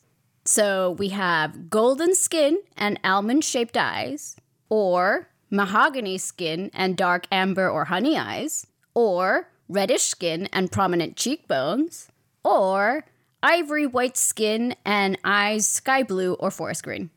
And this appearance is so beautiful and so unearthly that when you look at her, you literally take damage. It hurts to look at her, according to AD&D. The sight of Sune's form can slay if she so desires. Saving throw versus death magic at minus four or die? I don't know what that means, but um, it sounds pretty bad. No mortal can resist getting a good look at such supreme beauty. No animal or giant animal analog will even attempt to harm her. No male being of any sort can lift a hand or think to harm her once they see her. It is simply impossible. And that's What quoted. about wait? What about the? What about gay men? What about the lesbians? Hello, they don't people who are exist. attracted to women that are men. Oh my! They don't exist in AD&D. Mm. So she also has what's called manifestations. They're like things that she creates and powers that she gives to her clergy and her followers, which include, according to AD&D, phantom caresses or kisses and soft crooning noises. Also, unseen surge of excitement in the air, making things happier, energetic, forcibly attuned to the sensual. But she's not like none of her domains are actually like s- like passion or sensuality. It's love. It's love and passion. Okay, passion. Okay. Well, at least there's that, I guess. So she will make you smell, taste, and feel things, essentially. She plays on the senses. But it's mm. not sex because she's not a sex goddess. Her personality, she's benevolent, whimsical. She will alternate between deep passions and shallow flirtations. Of course, she enjoys flattery. She does not like ugly things. And no one can be mad at her because of her personality. Quote, I am doing quotes, quotes. So she's the equivalent of an airhead, essentially, is what they're saying. Nobody takes her seriously because she's just whimsical and annoying. She's non combative because she quietly supports Mystra, who is this goddess of magic, in order to not anger Shar. Because Shar got angry at her for supporting Mystra. So she just quietly supports I'm Mystra. Very angry. yeah. Very angry at her. She is vain. She is hedonistic. She looks for beautiful things with all the senses. And she wants to be sensual and she seeks to experience pleasure. That's just sounds like Sharess. that just the hedonistic part just sounds exactly like Sharess. Like no wonder they're BFFs. And now I'm convinced that they're girlfriends. They're not just BFFs, best friends for life. They are dating now in my head. Of course, because she's, I don't know, like, I get this feeling. So, like Lolth, she has a clergy of female dominating priestesses. like Lolth, there is no leadership because it's based on whims. So you do what you want, and there's no hierarchy, there's no. What, what is The Sims 4 whims? What is this? so priestesses will literally drop things to run off to run off after beautiful things because they all have the same personality type? Because they like things that are pretty. So your goal is to have and find things that are pretty. So it is completely acceptable to drop everything you are working on in the temple mid meeting to just, as soon as you find out there's a pretty thing in the south, to go after it. Doesn't matter what you were doing. You go, hey, hey, did you hear about this crystal that can amplify magic and also is just like this giant prism? Gimme. And then just all run and get it. The goals of Sunites, which is the who follow her, you must compliment other people five times a month. You have to try to be pretty and you must enjoy pretty things. And so when you do this, I, I'm quoting now in five from 5e, they are attractive examples of either gender, her Sunites. Mm. You will use disguises if you have to do what they call dirty tasks to pro- to protect and your body and to conceal your identity. But otherwise, you do not hide your body because you're supposed to show off your body because it's beauty. Except if you have scars because that's imperfections and imperfections are no no. So you get use magic to get rid of imperfections, obviously. But you do support the arts because arts is prettiness and you support artists because artists make pretty things. And you learn about fashion, you learn about cosmetics. You are aesthetes and hedonists, so you seek out pleasure. You are encouraged to say yes. According to 2E, although Sunite clergy can rebuff unwanted, Im- unwanted advances, they should strive to build friendships and romantic feelings between themselves and others, and in general, wherever they go, so that love may prosper everywhere. Sade, would you like to say something? I'm sorry. I'm sorry. Incur- so you're okay. That can be read in two ways, both very problematic. The first way is let's say you're being pursued by somebody in a romantic way that you do you're not attracted to, you don't want a romantic relationship with, but you have to say yes to encourage friendship and romantic feelings even if you don't have that. Yes. And then two, do I have to say it out loud? Probably. Content warning, content warning, content warning. If you are raped, like what does that mean for that? That I don't like that. I don't like that. I do not like that is awful. Like what an awful awful awful thing to like make a group of people who has faith in someone believe in. Like what an like you can't say no even if you don't want to do something, whether it's sexual or whether it's even having a friend in your life. Like that that's awful. Well, technically, no. You can rebuff unwanted advances. You are just encouraged to say yes. So, yes, but no. I don't know what's worse. that doesn't make it. That doesn't make it better. Like it.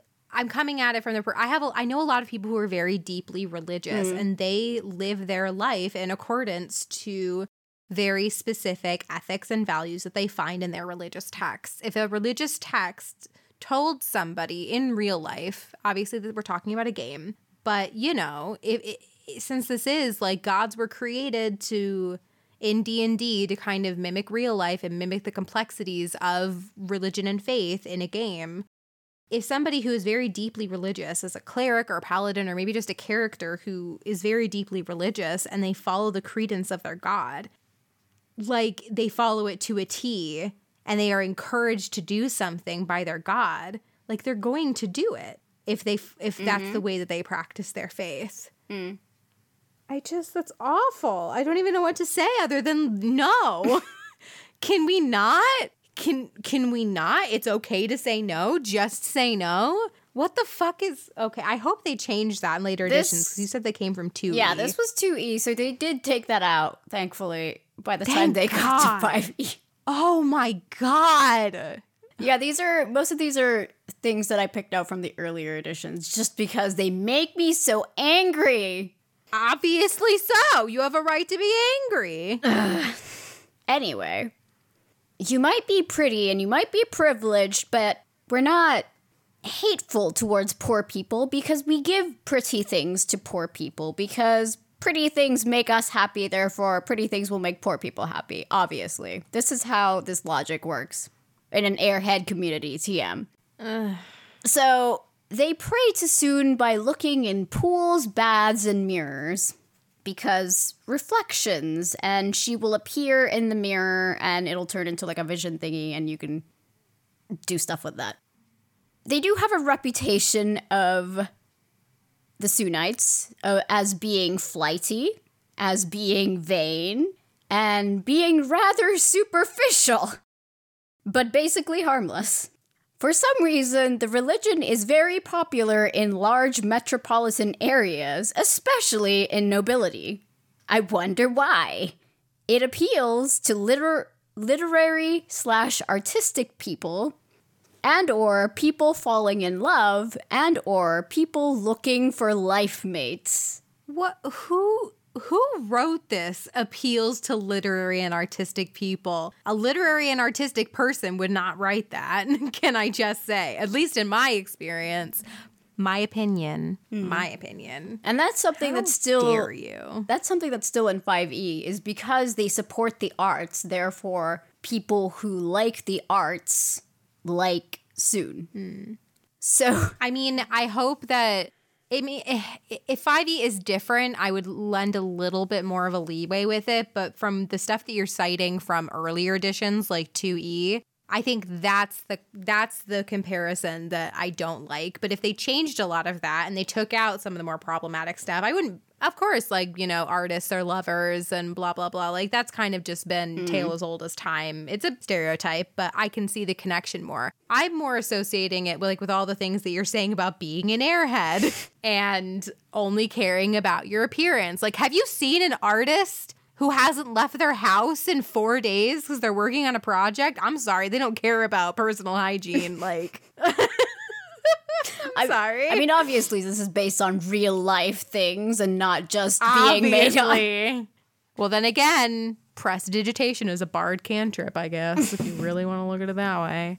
anyway their dogma includes the saying that this is my favorite beauty is more than skin deep issues from the core of one's being and shows one fair or foul face to the world.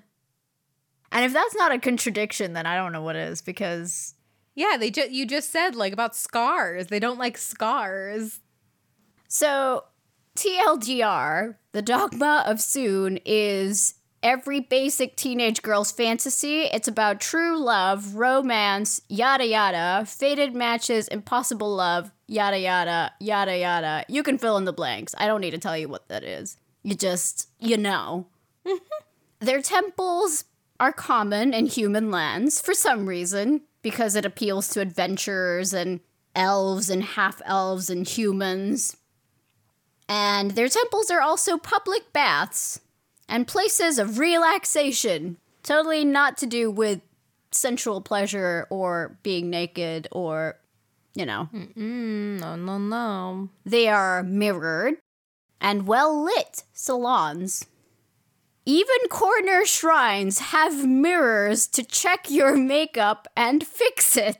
What the fuck? This is so vain. Like this is to the point of like I feel like this should be an evil goddess because it's taking like va- like 100% be confident in who you are. If you wear makeup, work it. If you don't wear makeup, work it. Loving yourself, enjoying life's pleasures, that's all fine and dandy, but it's just like it's leaning into all of the bad stereotypes that have to do with that. Mm. it's like it's leaning into checking your makeup and being really vain and not embracing the scars on your body. And it's taking such a shallow approach to it. Like this could be and i hope this is just the old version of Sune. Like the old version of Sune could have been amazing and could have just been a beacon of self-love and true love and there's nothing wrong with that but these little details that you're getting into about checking your makeup and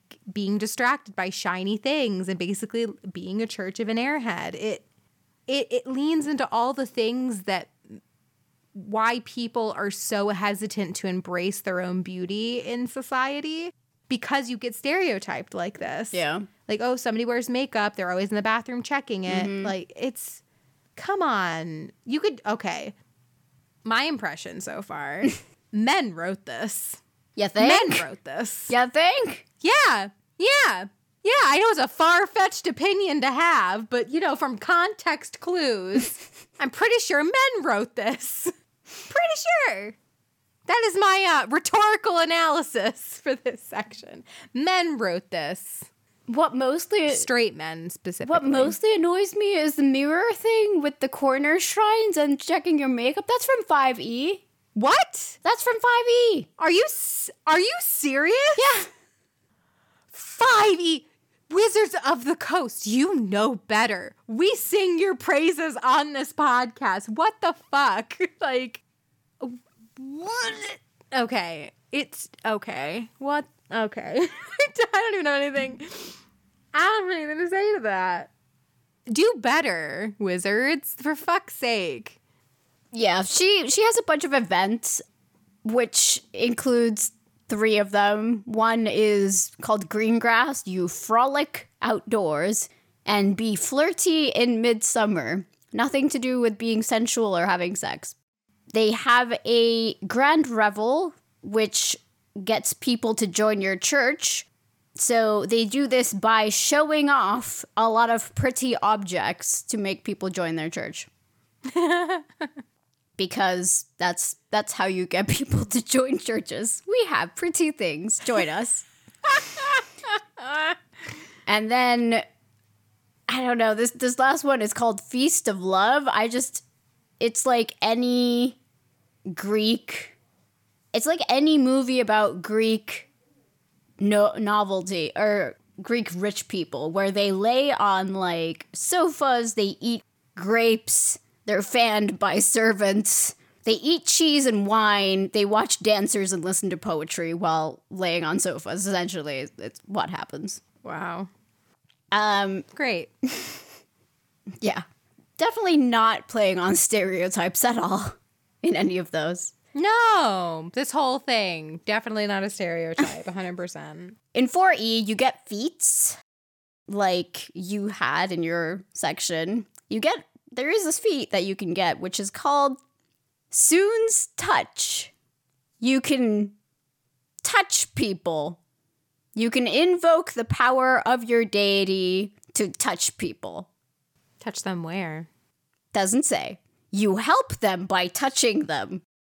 They gain a plus two power bonus to their next attack roll or skill check that they make before the end of your next turn. You touch people. And tell me, tell me that's not like sexual in any way. Weird. I think I'm having my first devil's advocate moment on the podcast because usually you're the one to do this. I think if if I were to just see the spell not knowing anything about Sune, no, because there are other touch spells and there are there is like this connotation at least with um religion as I know it. I have a lot of Catholic family members and a lot of the times when you get blessings, you know, you eat the body of Christ, you drink the blood, essentially, yeah, and you do all that. And but you also sometimes when you go up, you get touched on the shoulders a lot. Um, you you shake hands, you say peace be with you, and it relies a lot on human touch. So I can kind of see where it is coming from from a relig- religious aspect. However, knowing what we know about Sune, Yes, I think they chose the word touch very specifically. but if I if I were to see this like two months ago, not knowing anything about who Sune was, I wouldn't have thought anything about it. But now knowing everything about Sune, I'm like, oh yeah, that's sexy. like I when that's why I asked like where touch where because like everything leads me to believe it's a nice a nice butt touch, like a boob squeeze, like a nice little peck. Mm. like that phantom that phantom caress and the crooning that plays Yes. in the temples of Sune. Just Exactly. nonstop. Yeah. So, yes, but actually no in terms of reading it that way. It depends if you have the context. Well, speaking of context, it doesn't take a genius, if you know anything about goddesses, to know who or to guess who Sune would be based off, which would be the Venus, if you ask the Romans, or Aphrodite, if you ask the Greeks, goddess. So Ed Greenwood in, I think, Dragon Magazine, in uh, Dragon Magazine 54, did actually say that Sune was based on Aphrodite. And if you look at how her name is spelled, if you take Venus backwards and leave out the first letter, the V, Venus, Sune, leave out V, that's where her name It's the same picture. that's where her name might come from. I mean, that's not like nobody has actually said that that's where it comes from, but somebody did say that hypothetically that could be true. And it just makes sense to me. Mm-hmm. So I'm going to put it out there. it's the same picture. So, comparisons and similarities between Sune and Venus slash Aphrodite. Red hair, lovers of many gods, personification of beauty and sexuality, depicted naked in paintings and sculpture, obsessed by artists, a mirror as a symbol for them because of their obsession for beauty. As Ed Greenwood did say, Sune was originally Aphrodite in AD&D. So we see here that Aphrodite was literally in AD&D in the first edition. The goddess of love and beauty, the main ability to generate strong passion in mortals and gods alike. With a simple wave of her hand, she causes 1 to 10 hit points of pain to any who would harm her, no saving throw. Like it. And extremely vain and jealous goddess. Is Sune jealous? I don't think we talked about if Sune was jealous. I it never came up as her being jealous. Okay. So she she dropped that part. That's the only thing that's changed from Aphrodite is they dropped that part and made her a redhead. All right. And I actually did find out that there is a 1932 film called The Redheaded Woman who's played by Jean Harlow. And the story is essentially a redheaded secretary that seduces her boss and then gets married to him or something, and then finds an even richer guy and goes after him to seduce him. Is is that where the um the stereotype of like the red-headed vixen comes from? Is that movie? Or maybe even Aphrodite? Maybe both. Both. Maybe both. Because I mean, as soon as you say that she's a redhead, I'm like, oh yeah, that makes sense. I'm like, oh wait, why does that make sense? And then there's the stereotype of women specifically who have red hair mm-hmm. that they are sexually promiscuous, they are overly sexualized, they, especially, yeah, th- yeah, there there's just a certain image of specifically, I'll say white women with red hair, mm-hmm. Specifically. Yeah. pale white women with red hair. Would you say ivory skinned? Yes, I would actually. if you want a thesaurus, this yes, I would say ivory skinned. And I have a conspiracy theory. Oh, So, do you want to know what the color of Mary Jo Gygax's hair was? Uh, black. You would be wrong. ah, dang. She was a redhead. And there is a trope called Heroes Want Redheads. Oh, I did not know that. And you want to know who wanted to be the hero of his own life, as per me saying it on our very first episode? Would it be Gary Gygax? It would. So do you think that Sune and like how she was eventually like from Aphrodite to how she is now was influenced by the appearance of Gary Gygax's wife? I would say she could have been. It could be a sort of hint, hint, nudge, nudge to the secretary of TSR. Hmm. You know, the cleat the cleating lady, the one who did the typing, the secretary. From her little business card that we talked about on the mm-hmm. advertising episode. Oh man. I mean the comparisons are quite striking. I wouldn't say I mean it is kind of a conspiracy theory because we don't 100% know and we also don't know how much of a hand Gary Gygax had in some of the world building of Ben Greenwood. But I mean, it was TSR was his company, so you mm-hmm. got to assume that everything was like approved by him. And if he saw a red-headed goddess that's just like this goddess of sensuality and love, and they leaned into that a bit with the description. I mean, Aphrodite I in know. AD&D didn't have any specific hair color that I know of, but then in 2E we have Sune mm. When they were forced to like flesh out her appearance. when they were forced to make her into a non in real life goddess. Yes. Okay. I mean, it. I like my brain is just going like, well, you know, there were two possibilities for a goddess of love and sensuality like Sune. You're either going to make her a redheaded vixen or you're going to make her a blonde airhead. Cuz they kind of have those two stereotypes mm. wound into one person, but they keep the redheaded part because they want to keep the sultry aspect but they also have a lot of the stereotype, untrue stereotype, by the way, of like a blonde airhead. They combine these two stereotypes of women into one person. But yeah, it's a conspiracy theory. Is it true? Is it not? Let us know what you think.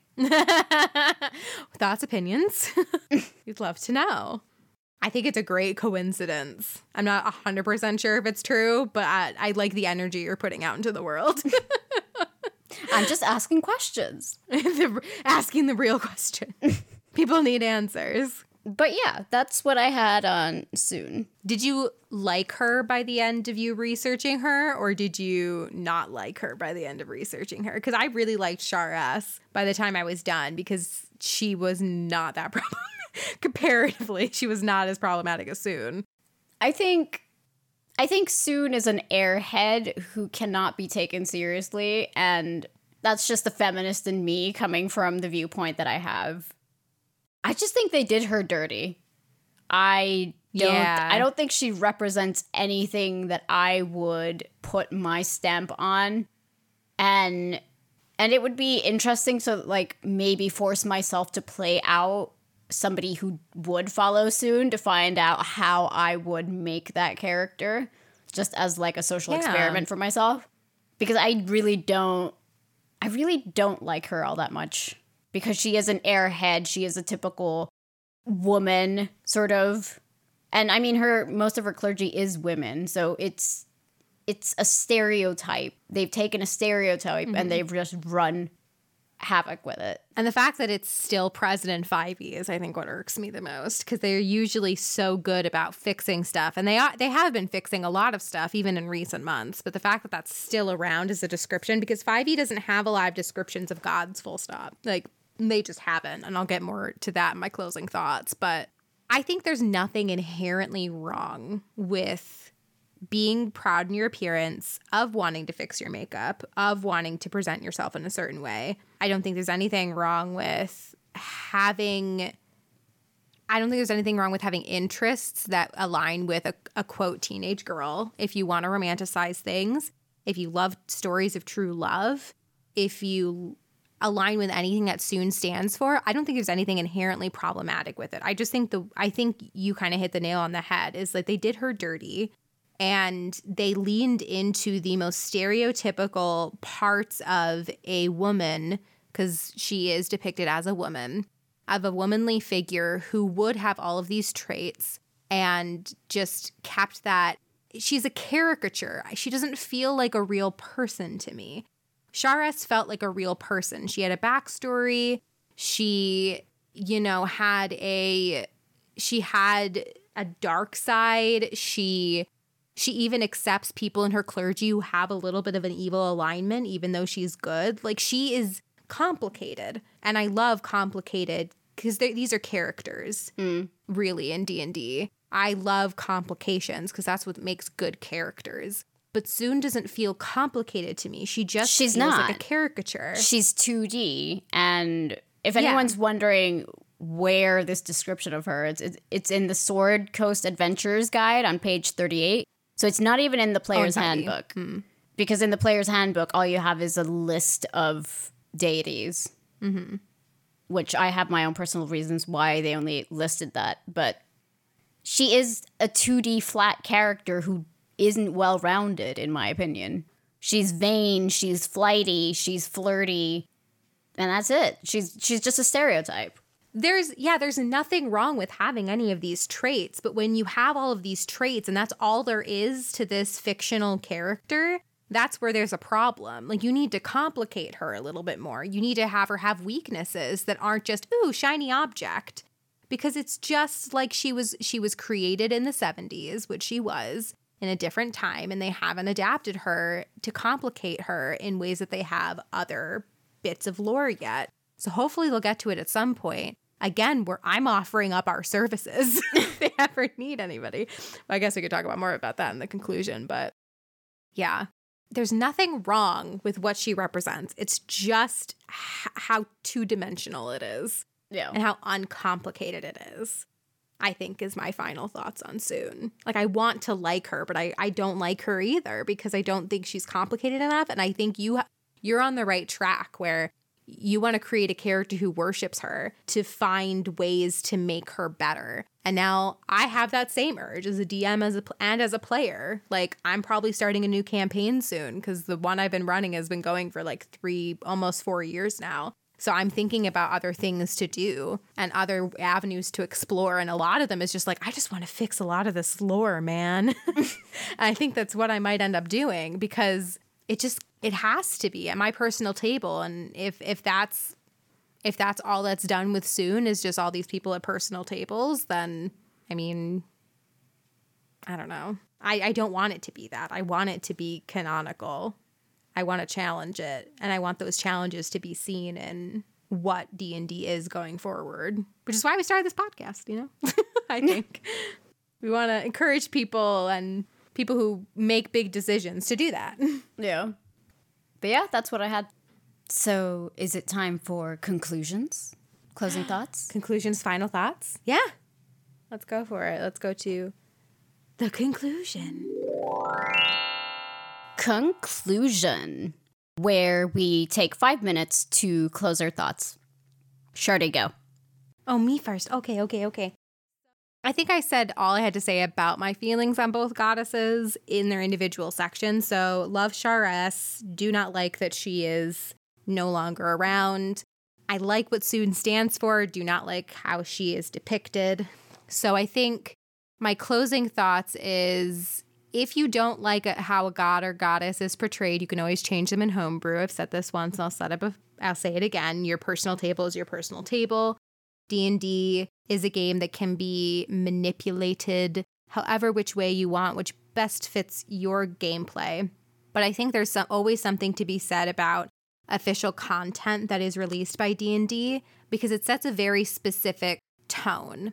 And I know there's been a lot of talk recently on the interwebs about how if D&D changes their lore, does it actually mean anything? And I think that applies to this episode because I mm. in my opinion the answer is yes.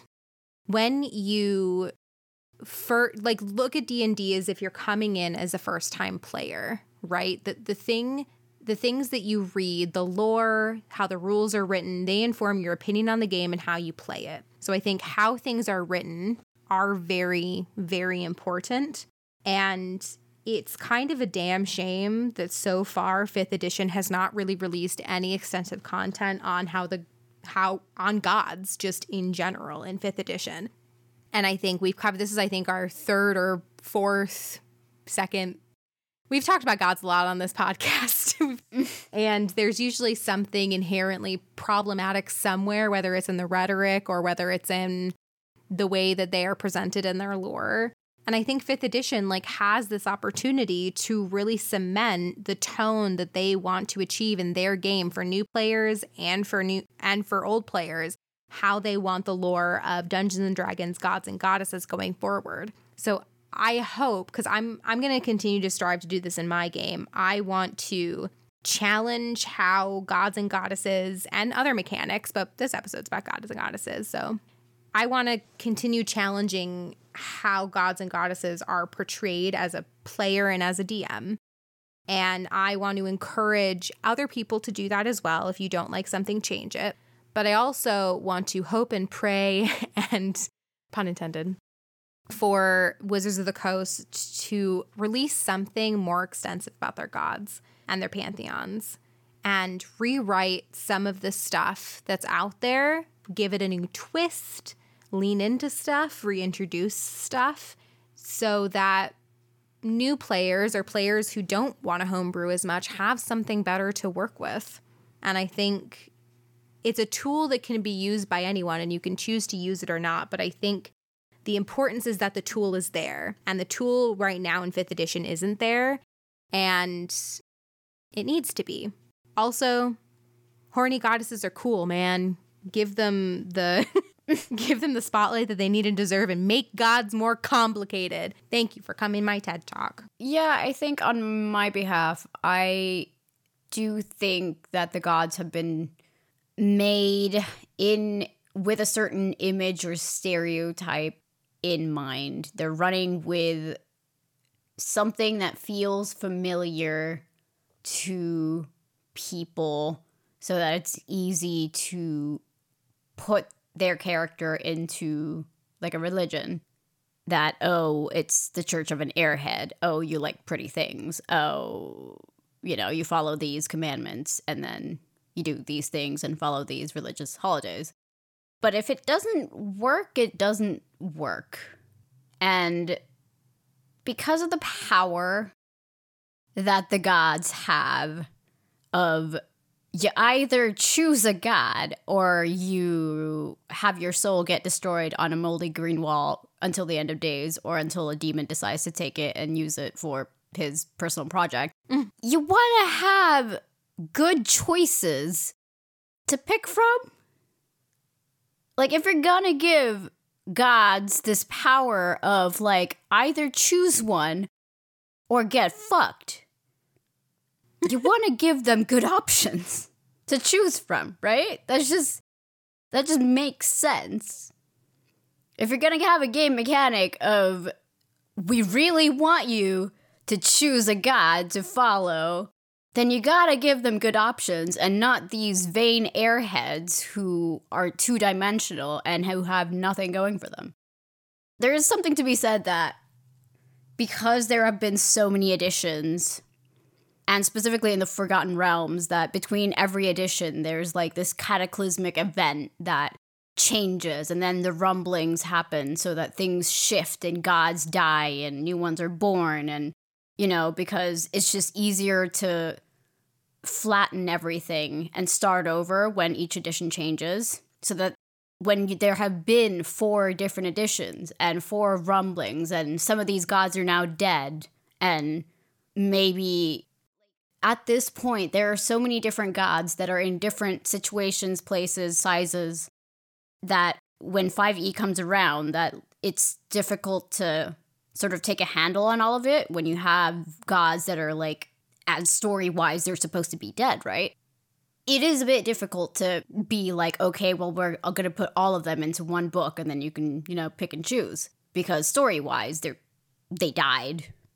But you gotta do something because if they're supposed to be this powerful and if you're supposed to choose a god, again, like you have to have the options and you shouldn't have to go through every edition like AD&D through 5e as a new player to be like, well, Yes. I don't know, Yeah. I don't know who Mystra is because they're not mentioned in 5e. So I don't know if they are, but Yeah. supposedly that like I have to go to 2e to find out what she does or 3.5. the barrier of entry when it comes to choosing gods in if you play 5th edition and let's say you're just let's say you're not even familiar that there is other editions of D&D you just know that you're playing the most recent edition so that should theoretically have all you need to know in it and when the barrier of entry for knowledge is so high that you have to do all of this background research look at other editions confer with your DM that this is what it is it it it kind of leans into that well d&d is a very complicated game and it has a very high barrier of entry which it it, it really doesn't. Anybody can play d&d anybody can dm anybody can be a player.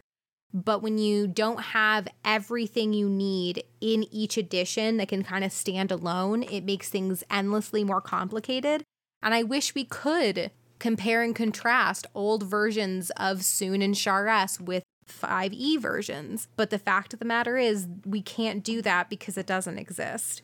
And Yeah. hopefully hopefully it's on their radar and they are going to do that. But so far they've just been focusing on specific modules which have been really well received. And they've been doing great work but i think you know we have the monster manual we have the dm guide we have the player's handbook we have supplements like xanathar's and tasha's cauldron of everything none of them really talk about gods that much. And if they do, they're just one paragraph. I think we need like a new deities and demigods or faiths and pantheons to just kind of give fifth edition a chance to really make their stance on a lot of where religion stands in fifth edition in terms of lore. Yeah, I agree. It's something you need, like a somewhere, like an entry point, as you said.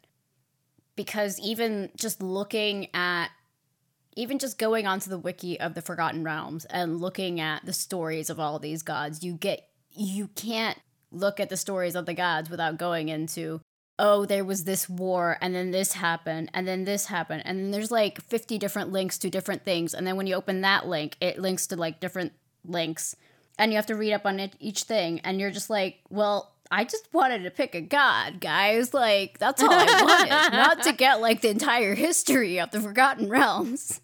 It's it's already overwhelming enough when an edition has like 20 plus books in it to read and now you have this whole wiki where you have to look up lore for stuff. I 100% get why people are very intimidated by this game and when they're creating characters and when you have to pick a god if your character is religious and if your DM hasn't homebrewed it because I'm sure a lot of DMs have homebrewed a lot of the god stuff because there just frankly isn't a lot out there in fifth edition specifically. That was well over five minutes, but I think our I think our points stand, honestly. I think we made some good points. Yeah, I think we did.